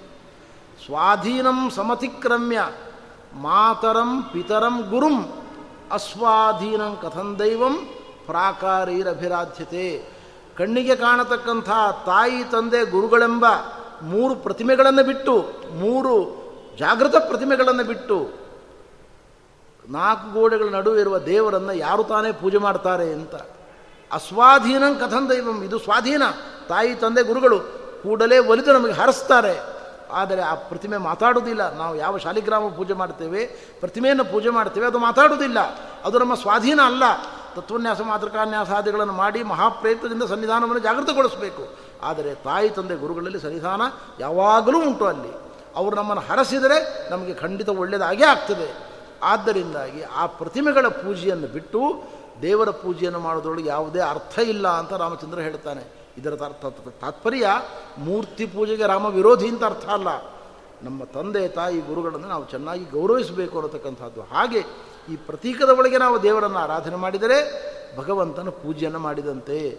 ಆದ್ದರಿಂದ ದೇವರ ಪೂಜೆ ತಿಳಿದವರಿಗೆ ಕಷ್ಟ ಇಲ್ಲ ಅಂತ ಹೇಳ್ತಾ ಇದ್ದಾರೆ. ಹಿರಣ್ಯಕಶಿಪು ಮಗನ ಉಪದೇಶವನ್ನೆಲ್ಲ ಕೇಳಿ ಭಯಂಕರ ಸಿಟ್ಟು ಬಂತು ಅವನಿಗೆ. ಅವ ಹೇಳಿದ, ನಿನ್ನ ಮಿತ್ರರು ಯಾರು? ಯಾರು ನಿನ್ನನ್ನು ರಕ್ಷಣೆ ಮಾಡ್ತಾ ಇದ್ದಾರೆ? ನೀನು ತಲೆ ಕಡಿತೇನೆ ಈಗ. ರಕ್ಷಣೆ ಮಾಡಲಿ, ಯಾವ ಹರಿಯನ್ನು ನೀನು ಧ್ಯಾನ ಮಾಡ್ತಾ ಇದ್ದೆ ಅವನು ರಕ್ಷಣೆ ಮಾಡಲಿ ನೋಡೋಣ ಅಂತ ಹಿರಣ್ಯಕಶಿಪು ಹೇಳಿದ. ಪ್ರಹ್ಲಾದ ಹೇಳಿದ, ನೋಡು, ನಿನ್ನ ಶತ್ರುಗಳು ಹೊರಗಿಲ್ಲ, ನಿನ್ನ ಒಳಗಿದ್ದಾರೆ. ಶತ್ರುಗಳು ಹೊರಗಿದ್ದಾರೆ ಅಂತ ತಿಳ್ಕೊಂಡದ್ದು ನಿನ್ನ ಭ್ರಮೆ. ಶತ್ರುಗಳು ಹೊರಗಿರುವುದಿಲ್ಲ, ಒಳಗಿರ್ತಾರೆ ಅಂತ. ಶತ್ರು ಶತ್ ಅವನು ಹೇಳ್ತಕ್ಕಂಥ ಮಾತು, ದಸ್ಯೂನ್ ಪುರಂ ಷಣ್ಣ ವಿಜಿತ್ಯ ಲೋಂಪತಃ. ಷಟ್ ಆರು ಸಂಖ್ಯೆಯ ಶತ್ರುಗಳು ಒಳಗಿದ್ದಾರೆ. ಕಾಮ, ಕ್ರೋಧ, ಲೋಭ, ಮೋದ, ಮೋಹ, ಮದ ಮಾತ್ಸರಿ ಎಂಬ ಆರು ಶತ್ರುಗಳು ಒಳಗಿದ್ದಾರೆ. ಇವರನ್ನು ಗೆಲ್ಲದೆ ನಾನು ಇಡೀ ಭೂಮಂಡಲವನ್ನು ಗೆದ್ದಿದ್ದೇನೆ ಅಂತ ಹೆಗ್ಗಳಿಕೆಯನ್ನು ಹೇಳ್ಕೊಳ್ತಾರೆ. ಮೂರ್ಖರು ನಿಜವಾಗಿ ಗೆಲ್ಲಬೇಕಾದದ್ದು ಒಳಗಿರುವ ಶತ್ರುಗಳನ್ನು. ನಮ್ಮ ಗುರುಗಳು, ಪೇಜಾವರ ಸ್ವಾಮಿಗಳು ಈ ಪ್ರಸಂಗದಲ್ಲಿ ಒಂದು ಮಾತು ಹೇಳ್ತಿರ್ತಾರೆ. ಬಹಳ ಮಾರ್ಮಿಕವಾದ ಕಥೆ. ಒಬ್ಬ ಭಕ್ತ ರುದ್ರದೇವನ ಕುರಿತು ತಪಸ್ಸು ಮಾಡಿದ್ದಂತೆ ರುದ್ರದೇವರು ಒಲಿದರು. ಬಹಳ ಬೇಗ ಕ್ಷಿಪ ಪ್ರಸಾದರಲ್ಲಿ ಅವರು ಆಶುದೋಷ ಬೇಗ ಒಲಿತಾರವರು ಬಂದು ನಿಂತ್ಕೊಂಡ್ಬಿಟ್ರು ಮುಂದೆ. ಏನಪ್ಪ ಭಕ್ತ, ಏನು ಬೇಕು ಅಂತ ಕೇಳಿದರು. ನೋಡಿ ಸ್ವಾಮಿ, ಆ ಮನೆಯವನಿದಾನಲ್ಲ ಅವನ ಮೇಲೆ ನಂಗೆ ಭಯಂಕರ ದ್ವೇಷ ಉಂಟು ಅವನಿಗೆ. ಮಹಾಪಟಿಂಗ ಅವನು ಮುಟ್ಟಾಳ ನಿಮ್ಮ ತ್ರಿಶೂಲ ಇದೆಯಲ್ಲ, ಅವನ ತಲೆ ಮೇಲೆ ಹಾಕಿದಾನ ದ್ವೇಷಿಯ ತಲೆ ಮೇಲೆ ಹಾಕಿ ಅಂತ ಹೇಳಿದಂತೆ ರುದ್ರದೇವರು ಆ ತ್ರಿಶೂಲವನ್ನು ಅವನ ತಲೆ ಮೇಲೆ ಹಾಕ್ಲಿಕ್ಕೆ ಶುರು ಮಾಡಿದರಂತೆ. ಏನು ಸ್ವಾಮಿ, ಗುರಿ ತಪ್ಪಿದ ನಿಮಗೆ? ನಾನು ಹೇಳಿದ್ದೇನು, ದ್ವೇಷಿಯ ಮೇಲೆ ಹಾಕಿ ಇಂತ ನನ್ನ ದ್ವೇಷ ಕೊನೆ ಮನೆಯಲ್ಲಿದ್ದಾನೆ, ಅವನ ಮೇಲೆ ಹಾಕೋದ್ಬಿಟ್ಟು ನನ್ನ ಮೇಲೆ ಹಾಕ್ತಾ ಇದ್ದೀರಲ್ಲ. ಅದಕ್ಕೆ ರುದ್ರದೇವರು ಹೇಳಿದರಂತೆ, ನಿನ್ನ ದ್ವೇಷಿ ಹೊರಗಿರುವವನು, ನಿಜವಾದ ನಿನ್ನ ದ್ವೇಷಿ, ನಿನ್ನ ಒಳಗೆ ಇದ್ದಾನಪ್ಪ, ಅದಕ್ಕೆ ಅವನ ಮೇಲೆ ತ್ರಿಶೂಲ ಹಾಕ್ಲಿಕ್ಕೆ ಹೊರಟಿದ್ದೇನೆ ಅಂತ ಈ ಕಥೆಯ ಸ್ಪಿರಿಟ್ ಅಂತ ತೆಗೆದುಕೊಳ್ಬೇಕು. ನಮ್ಮ ಶತ್ರುಗಳು ಹೊರಗಿರುವುದಲ್ಲ, ಒಳಗೆ ಇದ್ದಾರೆ. ಆದ್ದರಿಂದ ತಂದೆ, ನೀನು ಆರು ಶತ್ರುಗಳನ್ನು ಗೆಲ್ಲದೆ ಅಖಂಡ ಭೂಮಂಡಲವನ್ನು ಗೆದ್ದಿದ್ದೇನೆ, ಬ್ರಹ್ಮದೇವರನ್ನು ಒಲಿಸಿಕೊಂಡಿದ್ದೇನೆ, ದೇವತೆಗಳನ್ನು ಗೆದ್ದಿದ್ದೇನೆ, ಯಾರೂ ನನ್ನನ್ನು ಏನು ಮಾಡಲಾರರು ಅನ್ನುವ ಅಹಂಕಾರಕ್ಕೆ ವಶನಾಗಿದೆಯಲ್ಲ ಇದು ಉಚಿತವಲ್ಲ ಅಂತ ಹೇಳಿದಂತೆ ಆವಾಗ ಭಯಂಕರ ಸಿಟ್ಟು ಬಂತು ಹಿರಣ್ಯಕೃಷ್ಣುವಿಗೆ. ಅವನು, ದೇವರು ಎಲ್ಲಿದ್ದಾನೆ ಅಂತ ಕೇಳಿದ. ಎಲ್ಲ ಕಡೆಗೆ ಇದ್ದಾನೆ ಅಂತ ಪ್ರಹ್ಲಾದರಾಜರು ಉತ್ತರ ಕೊಟ್ಟರು. ಕಸ್ಮಾತ್ ಸ್ತಂಭೇನ, ಕಮ್ಮದಲ್ಲಿ ಯಾಕಿಲ್ಲ? ಯಾಕಿಲ್ಲ? ದೃಶ್ಯತೆ ನಾನು ಕಾಣಿಸ್ತಾ ಇದ್ದಾನೆ ದೇವರು. ಆಗ ಹಿರಣ್ಯಕಶ್ಯಪು ಹೇಳಿದ, ಗೋಪಾಯೇತ ಹರಿಸ್ವಾದ್ಯ ಶರಣಮಿಪ್ಸಿತ. ನಿನ್ನನ್ನು ರಕ್ಷಣೆ ಮಾಡ್ತಾನೆ ಅಂತ ನಂಬಿಕೊಂಡಿದ್ದೀಯಲ್ಲ ನೀನು, ರಕ್ಷಣೆ ಮಾಡಲಿ ನೋಡೋಣ ಈಗ ಅಂತ ಹೇಳಿ ಅವನನ್ನು ಆ ಕಂಬಕ್ಕೆ ಒದ್ದ, ಕಂಬಕ್ಕೆ ಹೊಡೆದ ಸ್ತಂಭಂತ ತಾಡ ಸುಮುಷ್ಟಿನ ತನ್ನ ಮುಟ್ಟಿನ ಕಂಬಕ್ಕೆ ಜೋರಾಗಿ ಹೊಡೆದ. ಹೊಡೆದಾಗ ತದೈವ ತಸ್ಮಿನ್ನಿನದೋತಿ ಭೀಷಣ, ಬಭುವ ಏನ ಅಂಡಕಟಾಹ ಮಸ್ಫುಟತ್. ಬ್ರಹ್ಮಾಂಡವು ಭೇದಿಸಿದರೆ ಏನು ಶಬ್ದ ಆಗಬೇಕು ಅಂಥ ಭಯಂಕರವಾದ ಶಬ್ದ ಉಂಟಾಯಿತು ಆವಾಗ. ಭಾಗವತ ಹೇಳ್ತದೆ, ಬ್ರಹ್ಮಾದಿ ದೇವತೆಗಳು ಪ್ರಳಯ ಕಾಲ ಬಂತು ಅಂತ ತಿಳಿದುಕೊಂಡರು ಅಂತ ಭಾಗವತದಲ್ಲಿ ವಾಕ್ಯ ಉಂಟು. ಮಂದನಂದಿನಿಯಲ್ಲಿ ವ್ಯಾಸ್ತಜ್ಞರು ವ್ಯಾಖ್ಯಾನ ಮಾಡ್ತಾರೆ, ಹೀಗೆ ಅರ್ಥ ಅಲ್ಲ ಈ ವಾಕ್ಯಕ್ಕೆ ಅಂತ. ಬ್ರಹ್ಮಾಂಡ ಕಟಾಹ ಸ್ಫೋಟ ಆದರೆ, ಭೇದಿಸಿದರೆ ಹೊರಗಿರುವ ನೀರು ಒಳಗೆ ಬರಬೇಕು. ಮೊದಲನೇ ಆವರಣವೇ ಬ್ರಹ್ಮಾಂಡಕ್ಕೆ ಪಾರ್ಥಿವಾವರಣ. ಅದರ ನಂತರದ ಆವರಣವೇ ಜಲಾವರಣ. ಹೇಗೆ? ಪರಮಾತ್ಮ ವಾಮನನಾಗಿ, ನಂತರ ತ್ರಿವಿಕ್ರಮನಾಗಿ ತನ್ನ ಪಾದವನ್ನು ಮೇಲೆ ಎತ್ತಿದ ಅವನ ಕೂರುಗುರು ಬ್ರಹ್ಮಾಂಡ ಕಟಾಹಕ್ಕೆ ತೆಗೆಲಿದ ಕೂಡಲೇ ಹೊರಗಿರುವ ನೀರು ಒಳಗೆ ಬಂತು. ಹಾಗೆ ಈಗಲೂ ಆಗಬೇಕಾಗಿತ್ತು. ಬ್ರಹ್ಮಾಂಡ ಕಟಾಹ ಭೇದನ ಆಗಿಲ್ಲ. ಹಾಗಿದ್ದರೆ ಬ್ರಹ್ಮಾಂಡ ಕಟಾಹವು ಭೇದಿಸಿದರೆ ಎಂತಹ ಭಯಾನಕ ಶಬ್ದ ಬರಬೇಕು? ಹಾಗೆ ಶಬ್ದ ಬಂತು ಅಂತ ಭಾಗವತ ವಾಕ್ಯಕ್ಕೆ ಅರ್ಥ ಅಂತ ವಿವರಣೆ ಮಾಡ್ತಾರೆ. ಅಜಾದಯ ಅನ್ನೋದಕ್ಕೆ ಅಜಹ ಆದಿಹಿ ಯಶಾಂತೆ ಬ್ರಹ್ಮದೇವರೇ ಜನಕನಾಗಿ ಉಳ್ಳ, ಮೂಲವಾಗಿ ಉಳ್ಳ ರುದ್ರಾದಿ ದೇವತೆಗಳಿಗೆ ಇಂಥ ಭ್ರಮೆ ಬಂತು ಅಂತ ಅರ್ಥವೇ ಹೊರತು ಬ್ರಹ್ಮದೇವರಿಗೆ ಜಗತ್ತು ನಾಶ ಆಗುವ ಪ್ರಳಯ ಕಾಲ ಒದಗಿ ಬಂತು ಅಂತ ಭ್ರಮೆ ಬರಲಿಲ್ಲ ಅಂತ ಅರ್ಥ ಮಾಡಿಕೊಳ್ಬೇಕು ಅಂತ ವ್ಯಾಸ್ತತ್ವದರು ವ್ಯಾಖ್ಯಾನ ಮಾಡ್ತಾ ಹೇಳಿದ್ದಾರೆ. ಹೀಗೆ ಭಗವಂತ ಅವತಾರ ಮಾಡಿದ, ಸತ್ಯಂ ವಿಧಾತು ನಿಜಭೃತ್ಯ ಭಾಷಿತಂ ವ್ಯಾಪ್ತಿಂಚ ಭೂತೇಶ್ವಖಿಲೇಶು ಚ ಆತ್ಮನಃ ಅದೃಶ್ಯತ ಅತ್ಯದ್ಭುತ ರೂಪ ಮಧ್ವಹನ್ ಸ್ತಂಭೆ ಸಭಾಯಾಂ ನ ಮಾನುಷಂ. ನ ಮಾನುಷಂ ಮೃಗವೂ ಹೌದು, ಮನುಷ್ಯನೂ ಹೌದು. ಇಂಥ ವಿಚಿತ್ರವಾದ ರೂಪ. ಅವನು ಹೇಳಿದ್ದ ಹಿರಣ್ಯಕಶಿಪು ಮೃಗಗಳಿಂದ ಪ್ರಾಣ ಹೋಗಬಾರ್ದು, ಮಾನವರಿಂದ ಪ್ರಾಣ ಹೋಗಬಾರ್ದು. ದೇವರು ತನ್ನ ದಿವ್ಯವಾದ ಸಾಮರ್ಥ್ಯವನ್ನು, ಅಘಟಿತ ಘಟನಾ ಸಾಮರ್ಥ್ಯವನ್ನು ತೋರಿಸಿದ. ಇತ್ತ ಕಡೆ ಮೃಗವೋ ಮೃಗವಲ್ಲ. ಮನುಷ್ಯನೋ ಮನುಷ್ಯನಲ್ಲ. ಅರ್ಧ ಮೃಗ, ಅರ್ಧ ಮನುಷ್ಯಾಕಾರವುಳ್ಳಂತಹ ರೂಪವನ್ನು ಪ್ರಕಟಗೊಂಡು ಹಿರಣ್ಯಕಶ್ಪನ್ನು ತನ್ನ ತೊಡೆ ಮೇಲೆ ಹಾಕಿಕೊಂಡು ಅವನನ್ನು ಸಂಹಾರ ಮಾಡ್ತಕ್ಕಂಥವನಾಗಿದ್ದಾರೆ ಪರಮಾತ್ಮ. ಅನಂತರದಲ್ಲಿ ಬ್ರಹ್ಮದೇವರು ರುದ್ರಾಜ ದೇವತೆಗಳು ಭಗವಂತನ ಬಳಿಗೆ ಬಂದು ಸ್ತೋತ್ರ ಮಾಡ್ತಾ ಇದ್ದಾರೆ. ಲಕ್ಷ್ಮೀದೇವಿಯನ್ನು ಪ್ರಾರ್ಥನೆ ಮಾಡಿಕೊಂಡು ಲಕ್ಷ್ಮೀದೇವಿ ನಿತ್ಯ ಮುಕ್ತಳು ಹರಿಸಂಕಲ್ಪವನ್ನು ಅರಿತವಳು. ಪ್ರಹ್ಲಾದನ ಸ್ತೋತ್ರಕ್ಕೆ ದೇವರು ಇವತ್ತು ಕೋಪವನ್ನು ಶಮನ ಮಾಡಿದಂತೆ ತೋರಿಸಬೇಕಾಗಿದೆ. ಅದನ್ನು ಅರಿತ ಲಕ್ಷ್ಮೀದೇವಿ ಪ್ರಹ್ಲಾದನನ್ನು ಮುಂದೆ ಮಾಡಿದ್ದಾಳೆ. ಪ್ರಹ್ಲಾದರಾಜರು ಬಂದು ಭಗವಂತನನ್ನು ಸ್ತೋತ್ರ ಮಾಡ್ತಾ ಇದ್ದಾರೆ. ಬ್ರಹ್ಮಾದಯ ಸುರಗಣಾ ಮುನಯೋಥ ಶಿಷ್ಯಾ ಬ್ರಹ್ಮಾದಿ ದೇವತೆಗಳು ದೇವತೆಗಳು ಉತ್ತಮಾಧಿಕಾರಿಗಳಾದ ಋಷಿಗಳು ಯಾವ ನಿನ್ನ ಗುಣಗಳನ್ನು ಚಿಂತನೆ ಮಾಡ್ತಾ ಇದ್ದರೂ ಕೂಡ ಇವತ್ತಿಗೂ ನೆಲೆ ಮುಟ್ಟಿಲ್ಲವೋ ಅಂಥ ನಿನ್ನ ಮಂಗಲ ಮಹಿಮೆಯನ್ನು ಅಸುರಜಾತಿಯಲ್ಲಿ ಹುಟ್ಟಿದ ಅಜ್ಞಾನಿಯಾದ ನಾನು ಏನು ತಾನೇ ಹೇಳಬಲ್ಲೆ ಎಂಬುದಾಗಿ ಪ್ರಹ್ಲಾದರಾಜರು ಭಗವಂತನ ಮಂಗಲ ಗುಣಗಳನ್ನು ಚಿಂತನೆ ಮಾಡಲಿಕ್ಕೆ ಪ್ರಾರಂಭ ಮಾಡಿದ್ದಾರೆ. ನೀನು ಯಾವಾಗಲೂ ಭಕ್ತಿಗೆ ಬರೆಯತಕ್ಕಂಥವನು ವಿಪ್ರಾತ್ ದ್ವಿಷಡ್ಗುಣಯುತಾತ್, ಅರವಿಂದನಾಭ, ಪಾದಾರವಿಂದ ವಿಮುಖಾತ್ ಶಪಚಂ ವರಿಷ್ಠಂ ಮನ್ಯ ಜ್ಞಾನ, ಸತ್ಯ, ಅಹಿಂಸೆ, ಭಕ್ತಿ ಮೊದಲಾದ ಹನ್ನೆರಡು ಗುಣಗಳನ್ನು ಹೊಂದಿದ ಚಂಡಾಲನನ್ನು ನೀನು ಅನುಗ್ರಹ ಮಾಡ್ತೀವಿ ಈ ಗುಣ ಇಲ್ಲದ ಬ್ರಾಹ್ಮಣ ಜಾತಿಯಲ್ಲಿ ಹುಟ್ಟಿದವನನ್ನು ನೀನು ಪಕ್ಕಕ್ಕಿರಿಸ್ತೀವಿ ತಾತ್ಪರ್ಯ ಏನು? ಯಾರಲ್ಲಿ ಜ್ಞಾನ ಇದೆ, ಭಕ್ತಿ ಇದೆ, ಒಳ್ಳೆಯ ಗುಣಗಳಿದ್ದಾವೆ, ಅವರನ್ನು ಪರಮಾತ್ಮ ಯಾವ ಜಾತಿ ಎಂಬುದಾಗಿ ನೋಡದೆ, ಯಾವ ಮತ ಎಂಬುದಾಗಿ ನೋಡದೆ ಅನುಗ್ರಹವನ್ನು ಮಾಡ್ತಾನೆ. ಅಂಥ ಕಾರುಣ್ಯ ಭಗವಂತನದ್ದು. ಅವನು ಗುಣಪಕ್ಷಪಾತಿಯೇ ಹೊರತು ಯಾವತ್ತಿಗೂ ಕೂಡ ಬೇರೆ ಯಾವುದೇ ಗುಣಗಳನ್ನು ನೋಡುವುದಿಲ್ಲ ಎಂಬತಕ್ಕಂತಹ ಪ್ರಮೇಯವನ್ನು ಇಲ್ಲಿ ತಿಳಿಸಿಕೊಡ್ತಾ ಇದ್ದಾರೆ. ಭಗವಂತನ ಸ್ತೋತ್ರ ಮಾಡ್ತಾ ಪ್ರಹ್ಲಾದರಾಜರು ಹೇಳ್ತಾರೆ, ನಾನು ನಿನ್ನ ಸ್ತೋತ್ರ ಮಾಡ್ತಾ ಇದ್ದೇನೆ, ಪೂಜೆ ಮಾಡ್ತಾ ಇದ್ದೇನೆ. ಯಾಕೆ ಮಾಡ್ತಾ ಇದ್ದೇನೆ? ನಾವು ತಿಳ್ಕೊಡ್ತೇವೆ ದೇವರ ಪೂಜೆ ಮಾಡಿದ್ದರಿಂದ ದೇವರಿಗೆ ಬಹಳ ಸಂತೋಷ ಆಯಿತು, ದೇವರಿಗೆ ಬಹಳ ಆನಂದ ಆಗಿದೆ, ಈಗ ನಮಗೆ ಬೇಕಾದ್ದನ್ನೆಲ್ಲ ಕೊಡ್ತಾನೆ ಅಂತ. ಹಾಗಿದ್ದರೆ ನಾವು ದೇವರ ಪೂಜೆ ಮಾಡಿದ್ದರಿಂದ ದೇವರಿಗೆ ಏನೋ ಕೊರತೆಗಳಿತ್ತು, ಅದನ್ನೆಲ್ಲ ನೀಗಿಸಿದವು ಈಗ. ಈಗ ದೇವರಿಗೆ ಸಂತೋಷ ಆಯಿತು. ಬೆಳಗಿನಿಂದ ದೇವರು ಹಸದಿದ್ದ, ಇವತ್ತೆಲ್ಲ ಪಂಚಭಕ್ಷ ಪ್ರಮಾಣ ಮಾಡಿ ದೇವರಿಗೆ ಊಟ ಹಾಕಿದವು, ಈಗ ದೇವರಿಗೆ ಸಮಾಧಾನ ಆಯಿತು ಅಂತ. ನಮ್ಮ ಮಟ್ಟದಲ್ಲಿ ದೇವರನ್ನ ಇಳಿಸಿಕೊಂಡು ನಾವು ವಿಚಾರ ಮಾಡ್ತೇವೆ ಪ್ರಹ್ಲಾದರಾಜರಂತಾರೆ ದೇವರಿಗೆ ನಮ್ಮ ಪೂಜೆಯಿಂದ, ನಮ್ಮ ನೈವೇದ್ಯಗಳಿಂದ ಏನೂ ಆಗಬೇಕಾದ್ದಿಲ್ಲ. ನಿಜಲಾಭ ಪೂರ್ಣ. ಅವನು ನಿತ್ಯ ತೃಪ್ತ ಅವನು. ಹಾಗಿದ್ದರೆ ಮಾನಂಜನಾದ ವಿದುಷಃ ಕರುಣೋ ವೃಣೀತ. ನಮ್ಮಂಥ ಅಜ್ಞಾನಿಗಳು ಮಾಡುವ ಪೂಜೆಯನ್ನು ದೇವರು ಸ್ವೀಕಾರ ಮಾಡ್ತಾನೆ. ಯಾಕೆ ಸ್ವೀಕಾರ ಮಾಡ್ತಾನೆ? ಕರುಣ, ಪರಮ ಕರುಣಾನುವಾದದಿಂದ ಸ್ವೀಕಾರ ಮಾಡ್ತಾನೆ. ನಾವು ಯಾರಾದರೂ ದೇವರ ಪೂಜೆಯನ್ನು ನಾವು ಹೇಗೆ ಮಾಡ್ತೇವೆ, ಹಾಗೆ ನಮಗೆ ಯಾರಾದರೂ ಪೂಜೆ ಮಾಡಿದರೆ, ಗೌರವ ಮಾಡಿದರೆ, ದೇವರಾಣೆಗೂ ಆ ಪೂಜೆಯನ್ನು ಸ್ವೀಕಾರ ಮಾಡೋದಿಲ್ಲ ನಾವು. ಶಾಪ ಹಾಕಿ ಹೊರಗೆ ಬರ್ತೇವೆ ನಾವು. ನಾವು ಯಾರ್ದಾರು ಮನೆಗೆ ಹೋದಾಗ ಆ ಯಜಮಾನನಾಗಿರ್ತಕ್ಕಂಥ ವ್ಯಕ್ತಿ, ನಾವು ನೋಡ್ತೀವಿ ಯಾಕೆ ಬಂದಿಲ್ಲ ಇನ್ನೂ ಯಜಮಾನ ಅಂತ. ಒಂದು ನಿಮಿಷ ಆಯ್ತು, ಎರಡು ನಿಮಿಷ ಆಯ್ತು, ಐದು ನಿಮಿಷ ಆಯಿತು, ಬರಲಿಲ್ಲ. ಯಾಕೆ ಬರಲಿಲ್ಲ ಅವನು? ದುರ್ವಾಸರಾಗಿಬಿಡ್ತೇವೆ. ಏನು, ನಾನು ಬಂದಿದ್ದೇನೆ? ಬರಲಿಲ್ಲ ಮಾತಾಡಿಸ್ತಿಲ್ಲ ನಮಸ್ಕಾರ ಮಾಡಲಿಲ್ಲ. ನಿನ್ನ ಮನೆಗೆ ನಾನು ಬಂದದ್ದು ಭಾಳ ವ್ಯರ್ಥ ಆಯಿತು. ಮೂರ್ಖ, ಅಯೋಗ್ಯ ಅಂತ ಶಾಪ್ ಕೊಡ್ಲಿಕ್ಕೆ ಹೋಗ್ತಾನೆ ಮನುಷ್ಯ. ದೇವರು ಎಂಥ ಕರುಣಾಳು ನೋಡಿ, ನಾವು ಮಾಡುವುದು ಇದೇ ಕೆಲಸ. ದೇವರನ್ನು ಕರಿತೇವೆ ಪೂಜೆಗೆ. ಹೆಂಡತಿ ಬರ್ತಾಳೆ ಇವತ್ತು ಏನು ಅಡುಗೆ ಮಾಡಲಿ ಅಂತ ಕೇಳ್ತಾಳೆ. ಆ ಅಡುಗೆ ಮಾಡು, ಈ ಅಡುಗೆ ಮಾಡು ಅಂತ ವಾಕ್ಯಾರ್ಥ ಶುರು ಮಾಡ್ತೇವೆ ಅಣ್ಣ ಬರ್ತಾನೆ, ತಮ್ಮ ಬರ್ತಾನೆ. ಅವನದೇನೋ ಲೌಕಿಕ ಉದ್ಯೋಗ, ವ್ಯಾಪಾರ ವ್ಯವಹಾರಗಳ ಬಗ್ಗೆ ಚರ್ಚೆ ನಡೀತದೆ. ದೇವರನ್ನು ಮುಂದೆ ಕೂಡಿಸಿಕೊಂಡು, ದೇವರ ಮುಂದೆ ಮಾತನಾಡಬಾರದ ಎಲ್ಲ ವಿಷಯಗಳನ್ನು ಮಾತಾಡ್ತೇವೆ. ಹಾಗಿದ್ದರೆ ದೇವರನ್ನು ಎಷ್ಟು ತಾತ್ಸಾರ ಮಾಡಿದ್ದೇವೆ ನೋಡಿ ನಾವು. ಇಷ್ಟಿದ್ದರೂ ಕರುಣಾಳವಾದ ದೇವರು ನಾವು ಮಾಡುವ ಅತ್ಯಲ್ಪ ಪೂಜೆಯನ್ನು ಸ್ವೀಕಾರ ಮಾಡಿ ನಮಗೆ ಅನುಗ್ರಹವನ್ನು ಮಾಡ್ತಾ ಇದ್ದಾನೆ. ಅವನು ಪರಮ ಕರುಣಾಳವಾದ್ದರಿಂದ ಸ್ವೀಕಾರ ಮಾಡ್ತಾ ಇದ್ದಾನೆ ಪೂಜೆಯನ್ನು ಹೊರತು ಇದಕ್ಕಿಂತ ಬೇರೆ ಇನ್ನೊಂದು ಉತ್ತರ ಇಲ್ಲ. ದೇವರು ಪೂಜೆಯನ್ನು ಮಾಡುವುದರಿಂದ ದೇವರಿಗೆ ಲಾಭ ಅಲ್ಲ, ನಮಗೆ ಲಾಭ. ನಮಗೆ ಯಾಕೆ ಲಾಭ? ಅವನು ನಮ್ಮ ಬಿಂಬ, ನಾವು ಪ್ರತಿಬಿಂಬ. ಬಿಂಬದಲ್ಲಿ ಯಾವ ಗುಣಗಳನ್ನು ಚಿಂತನೆ ಮಾಡ್ತೇವೆಯೋ ಅದು ಪ್ರತಿಬಿಂಬದಲ್ಲಿ ವ್ಯಕ್ತ ಆಗ್ತದೆ. ಕನ್ನಡಿಯ ಮುಂದೆ ನಿಂತುಕೊಂಡು ನಾನು ತಿಲಕವನ್ನು ಇಟ್ಕೊಂಡ್ರೆ ತಿಲಕ ಕಾಣಿಸ್ತದೆ. ಅಂಗಾರವನ್ನು ಇಟ್ಕೊಂಡ್ರೆ ಅಂಗಾರ ಕಾಣಿಸ್ತದೆ. ಮುದ್ರೆಯನ್ನು ಹಾಕಿಕೊಂಡ್ರೆ ಮುದ್ರೆ ಕಾಣಿಸ್ತದೆ. ಹಾಗೆ ಬಿಂಬದಲ್ಲಿ ಯಾವ ಮಂಗಲ ಗುಣಗಳನ್ನು ನಾವು ಚಿಂತನೆ ಮಾಡ್ತೇವೆಯೋ ಅಂತಹ ಗುಣಗಳು ಪ್ರತಿಬಿಂಬರಾದ ನಮ್ಮಲ್ಲಿ ವ್ಯಕ್ತ ಆಗ್ತದೆ. ಆದ್ದರಿಂದ ದೇವರ ಧ್ಯಾನ ಮಾಡೋದ್ರಿಂದ, ದೇವರ ಪೂಜೆಯನ್ನು ಮಾಡೋದ್ರಿಂದ ದೇವರಿಗೆ ಪ್ರಯೋಜನ ಅಲ್ಲ, ನಮಗೆ ಪ್ರಯೋಜನ. ನೋಡಿ, ಇದೇ ವ್ಯತ್ಯಾಸ. ಭಗವಂತನ ಮಂಗಲ ಮಹಿಮೆಯನ್ನು ಚಿಂತನೆ ಮಾಡಿದಾಗ ಲಾಭ ನಮಗೆ. ಒಬ್ಬ ಶ್ರೀಮಂತ ಇದ್ದಾನೆ, ಒಬ್ಬ ದೊಡ್ಡ ಪಂಡಿತ ಇದ್ದಾನೆ. ಅವನನ್ನು ಪಂಡಿತ ಅಂತ ತಿಳ್ಕೊಂಡ್ರೆ ನಮಗೇನು ಲಾಭ? ಏನೂ ಲಾಭ ಇಲ್ಲ. ಅವನೊಂದು ದೊಡ್ಡ ಶ್ರೀಮಂತ ಅಂತ ತಿಳ್ಕೊಂಡ್ರೆ ನಮಗೇನು ಲಾಭ? ಏನೂ ಲಾಭ ಇಲ್ಲ. ಹಾಗೆ ದೇವರನ್ನು ನಾವು ತಿಳ್ಕೊಂಡ್ರೆ ನಮಗೇನು ಲಾಭ? ದೇವರು ಒಬ್ಬ ವ್ಯಕ್ತಿ ಅಷ್ಟೇ ಅಲ್ಲ. ದೇವರಿಗೂ, ಈ ಪಂಡಿತರಿಗೂ, ಶ್ರೀಮಂತರಿಗೂ ವ್ಯತ್ಯಾಸ ಇದೆ. ಇವರು ಯಾರೂ ನಮ್ಮ ಬಿಂಬರಲ್ಲ. ದೇವರು ಮಾತ್ರ ನಮ್ಮ ಬಿಂಬ.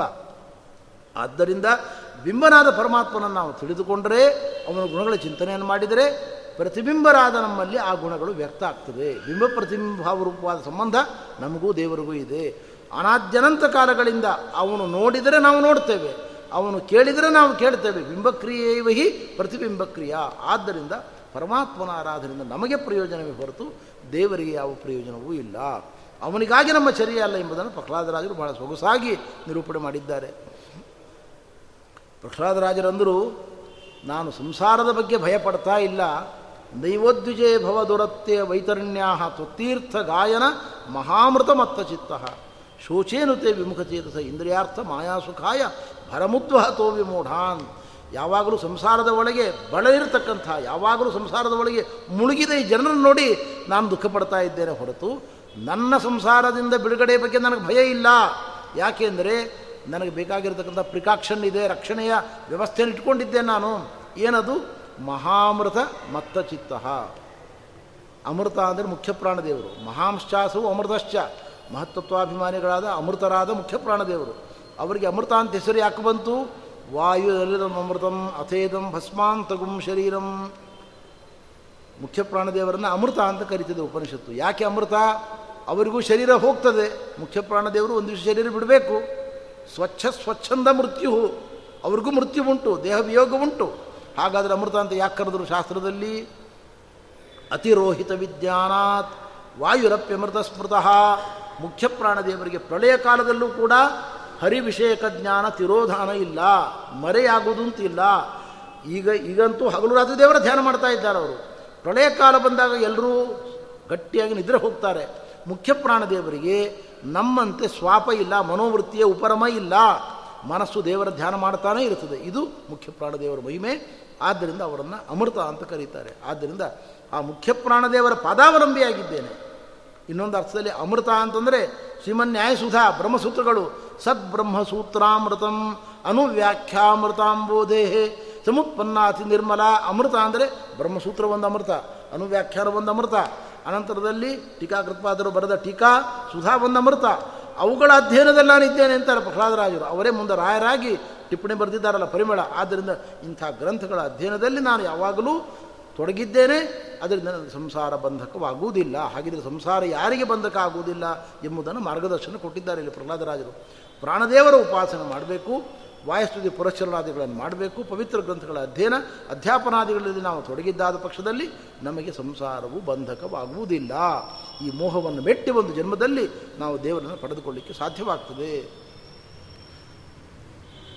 ಪರಮಾತ್ಮ ಹೇಳಿದ, ಮಗು ಪ್ರಹ್ಲಾದ, ನಿನಗೇನು ಬರಬೇಕು ಕೇಳು, ಕೊಡ್ತೇನೆ ಎಂದ. ಅವರಂದರು, ನಾನು ವ್ಯಾಪಾರಿ ಅಲ್ಲ ಅಂದರು. ನನಗೂ ನಿನಗೂ ಭಕ್ತ ಭಗವಂತನ ಸಂಬಂಧ ಇದೆಯೇ ಹೊರತು ವ್ಯಾಪಾರಿ ಮನೋಭಾವದಿಂದ ನಿನ್ನ ಬಳಿಗೆ ಬಂದಿಲ್ಲ. ವ್ಯಾಪಾರಿಗೆ ಒಂದು ನೂರು ರೂಪಾಯಿ ಕೊಡ್ತೇವೆ, ಅದಕ್ಕೆ ತಕ್ಕ ಪದಾರ್ಥಗಳನ್ನು ಪಡೆದುಕೊಳ್ತೇವೆ. ಹಾಗೆ ನಾನು ನಿನ್ನ ಬಳಿಗೆ ಬಂದಿಲ್ಲ. ಎಸ್ತ ಆಶಿಷ ಆಶಾಸ್ತೆ ನಸಭೃತ್ಯ ಸವೈ ವಣಿಕ್. ಯಾರು ನಿನ್ನಿಂದ ಬಯಸಿ ನಿನ್ನ ಬಳಿಗೆ ಬರ್ತಾರೋ ಅವರು ವ್ಯಾಪಾರಿಗಳು. ನೋಡು ಕೃಷ್ಣ, ನಾನು ಹತ್ತು ಬಾರಿಗೆ ಬಿಟ್ಟು ಸಹಸ್ರ ಪಾಲನೆ ಮಾಡಿದ್ದೇನೆ, ಹೋಮಾನ ಹೋಮ ಮಾಡಿದ್ದೇನೆ. ಆ ಫಲ ಕೊಡು ಅಂತ ಕೇಳಿದರೆ ಇದಕ್ಕೂ ಅದಕ್ಕೂ ಲಿಂಕ್ ಆಯಿತು. ಅಲ್ಲಿಗೆ ನಾವು ಭಕ್ತರಾಗುವುದಿಲ್ಲ. ವ್ಯಾಪಾರಿಗಳಾಗ್ತೇವೆ. ನಾನು ವ್ಯಾಪಾರಿಯಾಗಿ ನನ್ನ ಬಳಿಗೆ ಬಂದಿಲ್ಲ. ಏನು ಕೇಳಬೇಕು ನಿನ್ನಲ್ಲಿದೆ ಒಂದನ್ನು ಕೇಳ್ತೇನೆ, ಇದನ್ನು ಕೊಡು. ಕಾಮಾನಾಂ ಹೃದಯ ಸಂರೋಹಂ ಭವತಸ್ತು ವೃಣೇಬರಂ. ಹರಿಪಾದ ಸರೋಜ ಸಂಘವನ್ನು ಬಿಟ್ಟು ಬೇರೆ ಯಾವುದೇ ಬಗೆಯ ಕಾಮನೆ ನನ್ನಲ್ಲಿ ಹುಟ್ಟದಂತೆ ನೀನು ಅನುಗ್ರಹವನ್ನು ಮಾಡು ಅಂತ ಕೇಳ್ತಾ ಇದ್ದಾರೆ ಪ್ರಹ್ಲಾದರಾಜರು. ಅವರ ತಲೆ ಮೇಲೆ ಕೈ ಇಟ್ಟಿದ್ದಾರೆ ದೇವರು. ಸತತ್ಕರಸ್ಪರ್ಶ ಹೃತಾಖಿಲಾಶುಭ ಸಪದ್ಯಭಿವ್ಯಕ್ತ ಪರಾತ್ಮದರ್ಶನ ಭಗವಂತನ ಕೈಯ ಕರಸ್ಪರ್ಶವಾದದ್ದೇ ಆದದ್ದು. ಎಲ್ಲ ಮಂಗಲ ವಿನಿಮೃತವಾಯಿತು. ಮುಖ್ಯ ಪ್ರಾಣದೇವರ ಸನ್ನಿಧಾನ ಜಾಗೃತವಾಯಿತು. ವಿಶಿಷ್ಟವಾಗಿರತಕ್ಕಂಥ ಹರಿಯ ಅನುಗ್ರಹಕ್ಕೆ ಅವರು ಪಾತ್ರರಾದರು. ಪ್ರಾಣದೇವರು ಸನ್ನಿಧಾನ ಉಂಟು ಅಲ್ಲಿ. ಪ್ರಹ್ಲಾದೋ ನಿತ್ಯ ಭಕ್ತಿಮಾನ್ ಅಂತಾರೆ ಆಚಾರ್ಯರು. ಬೇರೆ ಬೇರೆ ದೇವತೆಗಳಲ್ಲಿ, ಬೇರೆ ಬೇರೆ ವ್ಯಕ್ತಿಗಳಲ್ಲಿ ಆಕ್ಷಿಪತ್ಯಂತರಾಕ್ವಾಪಿ ಬಲಿಹಿ ಪ್ರಹ್ಲಾದೋ ನಿತ್ಯ ಭಕ್ತಿಮಾನ್ ಸರ್ವಸ್ವವನ್ನು ಅರ್ಪಣೆ ಮಾಡಿದರೂ ಕೂಡ ಬಲಿಚಕ್ರವರ್ತಿಗೆ ತಪ್ಪು ತಿಳುವಳಿಕೆ ಇತ್ತು. ಆದರೆ ಪ್ರಹ್ಲಾದರಾಜರಿಗೆ ಮಾತ್ರ ಶುದ್ಧ ಭಕ್ತಿ ದೇವರಲ್ಲಿತ್ತು ಪ್ರಹ್ಲಾದೋ ನಿತ್ಯ ಭಕ್ತಿಮಾನ್ ಅಂತ ಹೇಳ್ತಾರೆ ಆಚಾರ್ಯರು. ಪರಮಾತ್ಮ ಪ್ರಹ್ಲಾದರಾಜರಿಗೆ ಹೇಳಿದ, ನೋಡಪ್ಪ, ಭವಂತಿ ಪುರುಷಾಲೋಕೆ ಮದ್ಭಕ್ತಾಸ್ತ್ವತ್ಪರಾಯಣ ನಾನು ನನ್ನನ್ನು, ನನ್ನ ಭಕ್ತರನ್ನು ಭಕ್ತರನ್ನು ಗುರುತಿಸೋದು ಹೇಗೆ ಗೊತ್ತಾ? ನೀನು ಯಾರನ್ನು, ನಿನ್ನ ಭಕ್ತರು ಯಾರೋ ಅವರು ನನ್ನ ಭಕ್ತರು ಅಂತ. ಅದಕ್ಕೆ ನಾವು ರಾಯರನ್ನು ಯಾಕೆ ಅಷ್ಟು ಗಟ್ಟಿ ಹಿಡ್ಕೊಂಡಿದ್ದೇವೆ ಅಂದರೆ ಪ್ರಹ್ಲಾದರಾಜರೇ ರಾಯರಾಗಿದ್ದು, ಯಾರು ರಾಯರನ್ನು ಹಿಡಿದಿದ್ದಾರೆ, ಅವರನ್ನು ದೇವರು ಹಿಡಿತಾರೆ. ನರಸಿಂಹದೇವರ ವಚನ ನೋಡಿ, ಭವಂತಿ ಪುರುಷಾಲೋಕೆ ಮದ್ಭಕ್ತಾಸ್ತ್ವತ್ಪರಾಯಣ ನಿನ್ನ ಪಾದವನ್ನು ಯಾರು ನಂಬಿದ್ದಾರೋ, ಅವರು ನನ್ನ ಭಕ್ತರು ಅಂತ ಪರಿಗಣನೆ ಮಾಡ್ತೇನೆ ನೀ ಸರ್ಟಿಫೈ ಮಾಡಬೇಕು ನನಗೆ. ಇವರು ನಿನ್ನ ಭಕ್ತರು ಅಂತ. ಏನಂ ದೀನಂ ದೂನಂ ಅನಾಥಂ ಶರಣಾಗತಂ ರಕ್ಷೇತಿ ವಿಜ್ಞಾಪನ ಕರ್ತೃಣ ಪ್ರಾಣದೇವರ ಬಳಿಗೆ ರಾಯರು ವಿಜ್ಞಾಪನೆ ಮಾಡಬೇಕು. ಹೀಗೆ ನಾವು ರಾಯರ ಅನುಗ್ರಹಕ್ಕೆ ಪಾತ್ರರಾದರೆ ಅನಂತರದಲ್ಲಿ ನಮಗೆ ಪ್ರಾಣದೇವರ ಅನುಗ್ರಹ ಟಿಕಾರರ ಅನುಗ್ರಹ, ಪ್ರಾಣದೇವರ ಅನುಗ್ರಹ, ಆ ಮೂಲಕವಾಗಿ ನಾವು ಭಗವಂತನ ಕೃಪೆಯನ್ನು ಪಡೆದುಕೊಳ್ಳುತ್ತೇವೆ ಅನ್ನುವ ಸೂಚನೆ ಇಲ್ಲಿ ಉಂಟು ನೋಡಿ. ಅನಂತರದಲ್ಲಿ ನಾರದರ ಮೂಲಕವಾಗಿ ವರ್ಣಾಶ್ರಮ ಧರ್ಮಗಳ ನಿರೂಪಣೆ ಪಂಚಮ, ಅಷ್ಟಮಸ್ಕಂದ ಭಾಗವತದಲ್ಲಿ ಬಂದಿದೆ. ತುಂಬ ಸಂಕ್ಷೇಪವಾಗಿ ಸ್ವಲ್ಪ ವಿಷಯಗಳನ್ನು ಹೇಳ್ತಾ ಇದ್ದೇನೆ. ಬ್ರಾಹ್ಮಣರು ಹೇಗೆ ಬಾಳಬೇಕು ಅಂತ ವೃತ್ತಿಗಳನ್ನು ಹೇಳಿದ್ದಾರೆ ನಮಗೆ.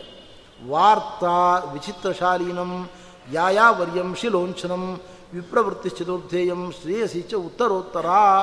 ನಾಲ್ಕು ರೀತಿಯಿಂದ ನಾವು ಬದುಕಬಹುದು. ಮೊದಲನೇದ್ದು ವಾರ್ತಾ. ವಾರ್ತಾ ಅಂದರೆ ಕೃಷಿಯಿಂದ ಬದುಕಬಹುದು. ಕೃಷಿ ಬಿಸಿನೆಸ್ ಮುಂತಾದವುಗಳು. ಎರಡನೇದ್ದು ವಿಚಿತ್ರ ಶಾಲೀನಂ ಈಗ ಇಲ್ಲ ಇದು. ಹಿಂದೆ ಇತ್ತು. ಬ್ರಾಹ್ಮಣರು ಹೀಗೆ ಬದುಕ್ತಿದ್ರು. ನಮ್ಮ ಊರಿದಲ್ಲಿ ತುಂಬ ಬಾಲ್ಯದಲ್ಲಿ ನೋಡಿದ್ದೇನೆ ನಾನು.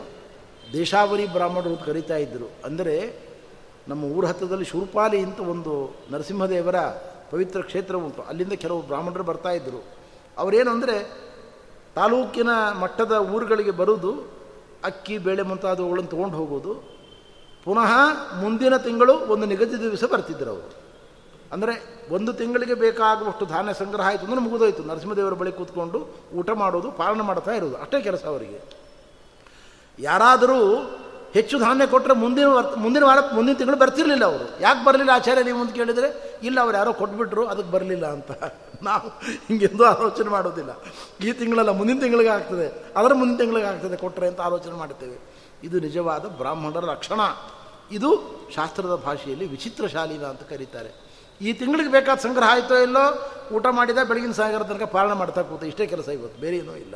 ಮತ್ತೆಲ್ಲೂ ಹೋಗೋ ಹಂಗಿಲ್ಲ ಇದು ಒಂದು ಬ್ರಾಹ್ಮಣರ ಲಕ್ಷಣ. ಇನ್ನು ಮುಂದಿನದ್ದು ಯಾಯಾವರಿಯ? ಯಾಯಾವರಿಯ ಅಂದರೆ ಅಂದಿನ ಧಾನ್ಯವನ್ನು ಅಂದೇ ಸಂಗ್ರಹ ಮಾಡೋದು ನಾಳೆಗೆ ಸಂಗ್ರಹ ಇಲ್ಲ.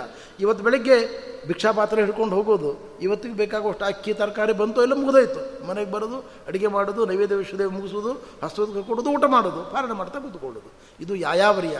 ಇದಕ್ಕಿಂತ ಮೇಲ್ಮಟ್ಟದ್ದು ಶಿಲೋಂಚನಂ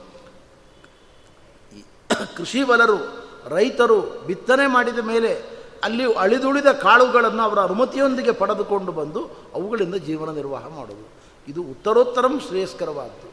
ಇದು ಬ್ರಾಹ್ಮಣರು ಬದುಕಬೇಕಾಗಿರ್ತಕ್ಕಂಥ ಕ್ರಮ. ಋತಾಮೃತಾಭ್ಯಾನ್ ಜೀವೇತ ಮೃತೇನ ಪ್ರಮೃತೇನವ ವಾ. ಸತ್ಯಾನೃತಾಭ್ಯಾನ್ ಜೀವೇತ ನಶ್ವವೃತ್ಯ ಕಥಂಚನ. ಬ್ರಾಹ್ಮಣರು ಋತವೃತ್ತಿಯಿಂದ ಬದುಕಬಹುದು. ಋತಂ ಉಂಚಶೀಲಂ ಪ್ರೋಕ್ತಂ.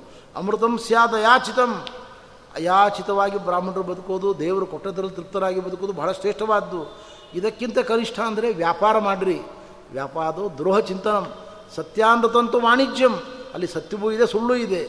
ಬರೀ ಸತ್ಯವನ್ನು ಹೇಳಿದರೆ ವ್ಯಾಪಾರ ಆಗುವುದಿಲ್ಲ. ಆದರೆ ಸತ್ಯ ಸುಳ್ಳುಗಳ ಕಲಬೆರಕೆ ಆದ ವ್ಯಾಪಾರದಲ್ಲಾದರೂ ಬ್ರಾಹ್ಮಣರು ಬದುಕಬಹುದು. ಆದರೆ ನಷ್ಪ್ರವೃತ್ತಿಯ ಕಥಂಚನ. ಎಂದಿಗೂ ಕೂಡ ಅಯೋಗ್ಯರ ಅಸಂಸ್ಕೃತರ ಸೇವೆಯನ್ನು ಮಾಡಿಕೊಂಡು, ಉಳಿಗವನ್ನು ಮಾಡಿಕೊಂಡು ಬದುಕಬೇಡ್ರಿ. ಯಾಕೆ ಹಾಗೆ ಹೇಳ್ತದೆ ಶಾಸ್ತ್ರ ಅಂದರೆ ವಿಜಯಧ್ವಜ ಭಟ್ಟಾರಕರು ಅಷ್ಟಮಸ್ಕಂದದಲ್ಲಿ ವ್ಯಾಖ್ಯಾನ ಮಾಡುವಾಗ ಈ ಮಾತು ಹೇಳ್ತಾರೆ. ನಿರಂತರ ವೇದ ಪಾರಾಯಣ ಮಾಡತಕ್ಕಂತಹ ಬ್ರಾಹ್ಮಣನಲ್ಲಿ ಸಕಲ ವೇದಾಭಿಮಾನಿಗಳ ಸನ್ನಿಧಾನ ಇರ್ತದೆ ಸಂಸ್ಕಾರಹೀನನಾದ, ವ್ರತನೇಮ ಸಂಪನ್ನನಾಗದ, ಎಲ್ಲ ರೀತಿಯಿಂದಲೂ ಕೂಡ ವ್ರಾತ್ಯನಾಗಿರತಕ್ಕಂಥ ವ್ಯಕ್ತಿಗೆ ಹೋಗಿ ನಾವು ನಮಸ್ಕಾರ ಮಾಡಿದ್ದೇ ಆದರೆ ಒಳಗಿರುವ ವೇದಾಭಿಮಾನಿ ದೇವತೆಗಳಿಗೆ, ಶಾಸ್ತ್ರಾಭಿಮಾನಿ ದೇವತೆಗಳಿಗೆ ಅಗೌರವ ಮಾಡಿದಂತೆ ಅವರು ಶರೀರವನ್ನು ತೊರೆದು ಹೊರಟು ಹೋಗ್ತಾರೆ. ಅಂತ ವ್ಯಾಖ್ಯಾನ ಮಾಡುವಾಗ ಹೇಳಿದ್ದಾರೆ. ಆದ್ದರಿಂದ ನಾವು ವಿಹಿತ ವೃತ್ತಿಗಳನ್ನು ಮಾಡಿ, ಹರಿಪೂಜಾರೂಪವಾಗಿ ಕರ್ಮಗಳನ್ನು ಮಾಡಿ, ಹರಿ ಅನುಗ್ರಹವನ್ನು ಸಂಪಾದನೆ ಮಾಡಬೇಕೇ ಹೊರತು ನಿಂದಿತ ವೃತ್ತಿಗಳನ್ನು ನಾವು ಮಾಡಿ ಧನ ಸಂಪಾದನೆಗೆ ಪ್ರಾಧಾನ್ಯವನ್ನು ಕೊಡಬಾರದು ಎಂಬತಕ್ಕಂಥ ತತ್ವವನ್ನು ನಮಗೆ ಇಲ್ಲಿ ತಿಳಿಸಿಕೊಟ್ಟಿದ್ದಾರೆ. ಪ್ರಹ್ಲಾದರಾಜರು, ನಾರದರು ಅವರನ್ನು ನಿಮಿತ್ತವನ್ನಾಗಿಟ್ಟುಕೊಂಡು ನಮಗೆ ಉಪದೇಶವನ್ನು ಮಾಡಿದ್ದಾರೆ. ಮನೆಯಲ್ಲಿ ಮಾಡತಕ್ಕಂಥ ಹವ್ಯ ಕವ್ಯಗಳಲ್ಲಿ ನಾವು ಏನು ಮಾಡ್ತೇವೆ ಅಂದರೆ ಅದನ್ನು ವೈಭವ ಮಾಡಲಿಕ್ಕೆ ಹೋಗ್ತೇವೆ. ವೈಭವ ಮಾಡುವಾಗ ಎಲ್ಲರನ್ನೂ ಕರೆಸ್ತೇವೆ, ಹೇಗಾಗೋ ಮಾಡ್ತೇವೆ. ವೈಭವ ಪ್ರದರ್ಶನ ಗುರಿಯಾಗಿರ್ತದೆ, ಹೊತ್ತು ಹರಿಪ್ರೀತಿ ಗುರಿಯಾಗಿರುವುದಿಲ್ಲ. ಅದಕ್ಕೆ ಆಚಾರ್ಯರಂತಾರೆ ಭಾಗವತ ತಾತ್ಪರ್ಯದಲ್ಲಿ ಒಂದು ಕಡೆಯಲ್ಲಿ, ಚತುರ್ಥ ಭಾಗವತ ತಾತ್ಪರ್ಯದಲ್ಲಿ ಹೇಳ್ತಾರೆ, ಈ ಆಡಂಬರ, ಪ್ರದರ್ಶನ ಇವುಗಳಿಂದ ದೇವರು ಒಲಿಯುವುದಿಲ್ಲ ನಿಮಗೆ. ಶಾಸ್ತ್ರ ಏನು ಹೇಳ್ತೋ ಅದನ್ನು ಮಾಡಿ. ಅಲೌಕಿಕಂಚ ಶಾಸ್ತ್ರೀಯಂ ಕರ್ತವ್ಯಂ, ಲೌಕಿಕಂ ಕುತಃ. ಲೋಕಾರ್ಥಂ ಶಾಸ್ತ್ರ ಯಾತಿ ನಿರಯಂ ನಾತ್ರ ಸಂಶಯ. ಇದು ಆಚಾರ್ಯರ ಮಾತು. ನಾವು ಯಾವಾಗ ಕೆಲಸ ಮಾಡುವಾಗಲೂ ನಮಗೆ ಲೌಕಿಕ ಬುದ್ಧಿಯೇ. ಅಲೌಕಿಕದ ವಿಚಾರವೇ ಇಲ್ಲ ನಮಗೆ. ಅವ್ರನ್ನ ಕರಿಬೇಕು, ಇವ್ರನ್ನ ಕರಿಬೇಕು. ಇಲ್ಲಾಂದರೆ ಅಲೌಕಿಕ ಆಗುತ್ತೆ ನಾವು ಮಾಡೋ ಕೆಲಸ. ಯಾರು ಬರಬೇಕು ಅವ್ರು ಬರಬೇಕು. ಯಾರು ಬರಬಾರ್ದು ಅವ್ರು ಬರಬಾರ್ದು. ಆದರೆ ದಾಕ್ಷಿಣ್ಯಕ್ಕೆ ಒಳಪಡ್ತೇವೆ ಆಚಾರ ಅಂತಾರೆ, ಅಲ್ಲ ಇದು ಅಲೌಕಿಕ, ಹೀಗೆ ಮಾಡೋದು. ಎಲ್ಲರನ್ನೂ ಕರಿಬೇಕು, ಎಲ್ಲರನ್ನೂ ಸನ್ಮಾನ ಮಾಡಬೇಕು. ಇದು ಅಲೌಕಿಕ.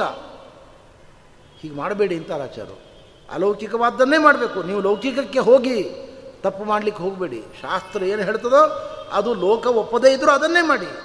ಅಲೌಕಿಕ ಅಂದ್ರೇನು? ಲೋಕದಲ್ಲಿ ಮಾನ್ಯತೆ ಇಲ್ಲ ಅದಕ್ಕೆ. ನೀವು ದಾನ ಮಾಡಬೇಕು. ನಿಮ್ಮ ಅಳಿಯ ಬಹಳ ಅಳಿಯ ಇದ್ದಾನೆ. ಅವನಿಗೆ ದಾನ ಮಾಡಲಿಕ್ಕೆ ಹೋಗಬೇಡಿ.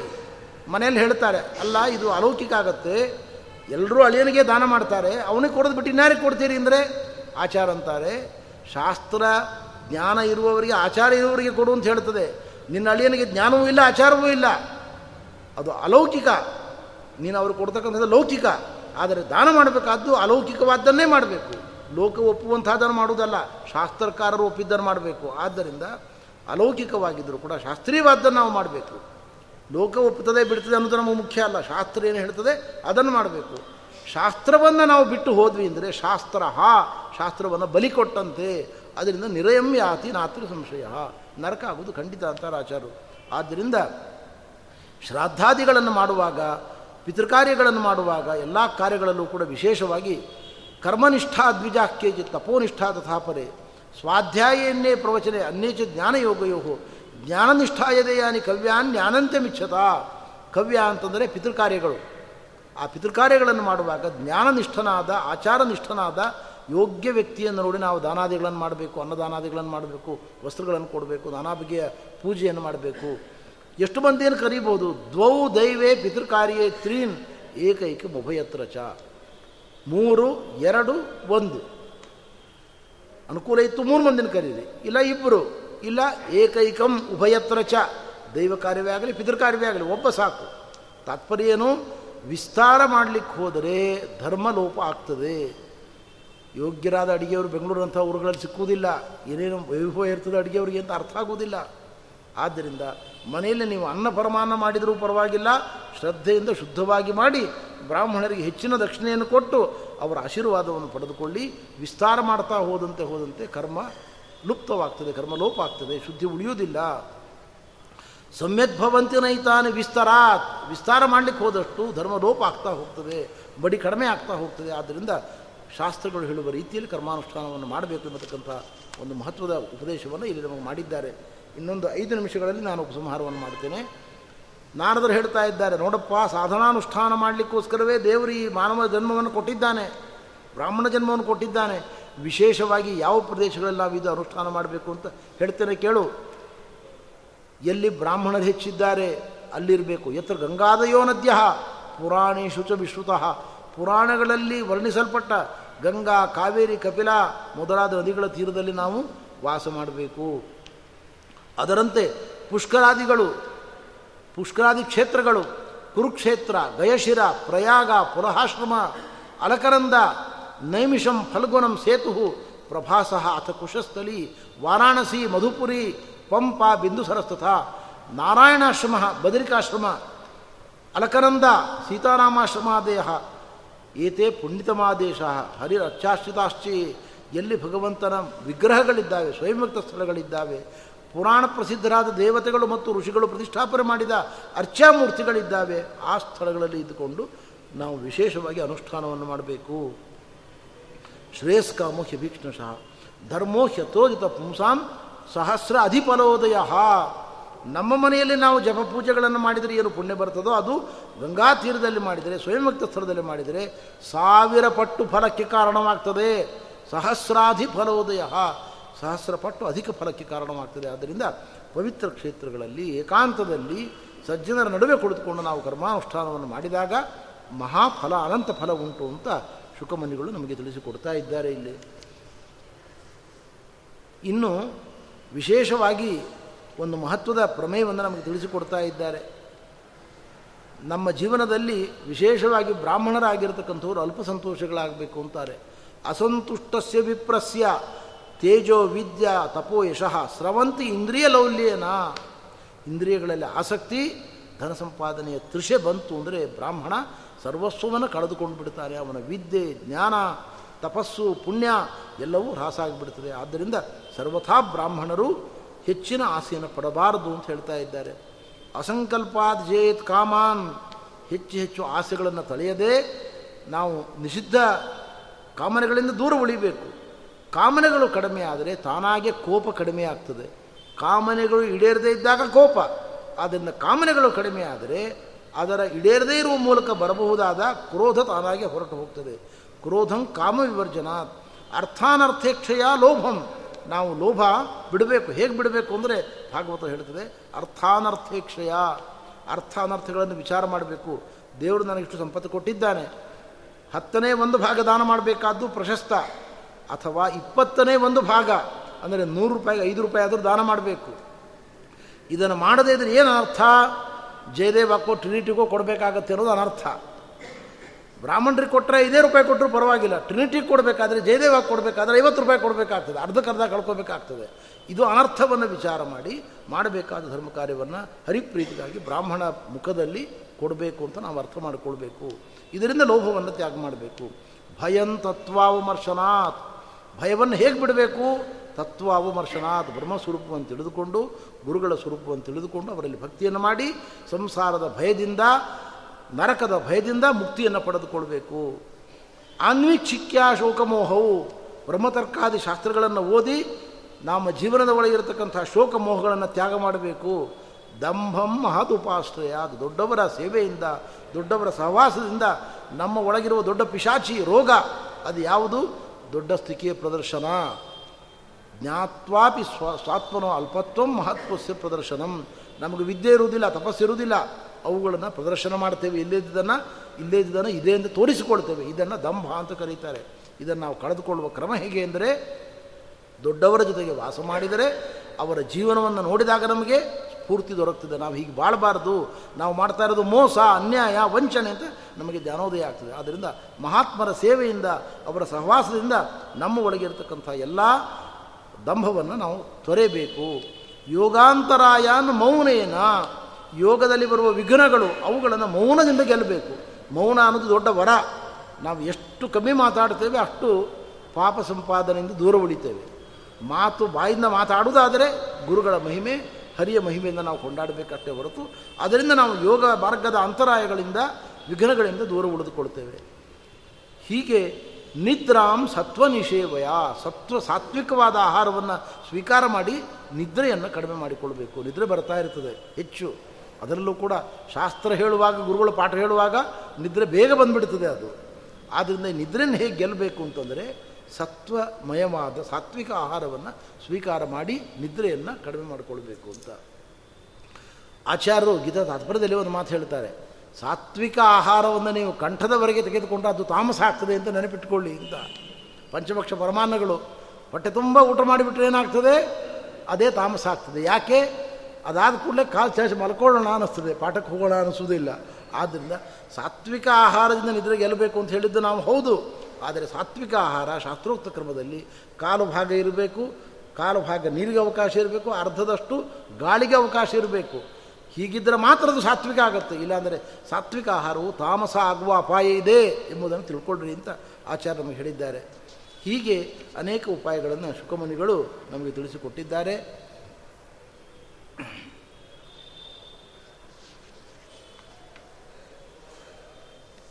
ಕೊನೆಗೆ ನಾರದರು ಹೇಳ್ತಾ ಇದ್ದಾರೆ ಯುಧಿಷ್ಠಿರನಿಗೆ ಯುಧಿಷ್ಠಿರ ನೀನು ಬಹಳ ಪುಣ್ಯವಂತಪ್ಪ.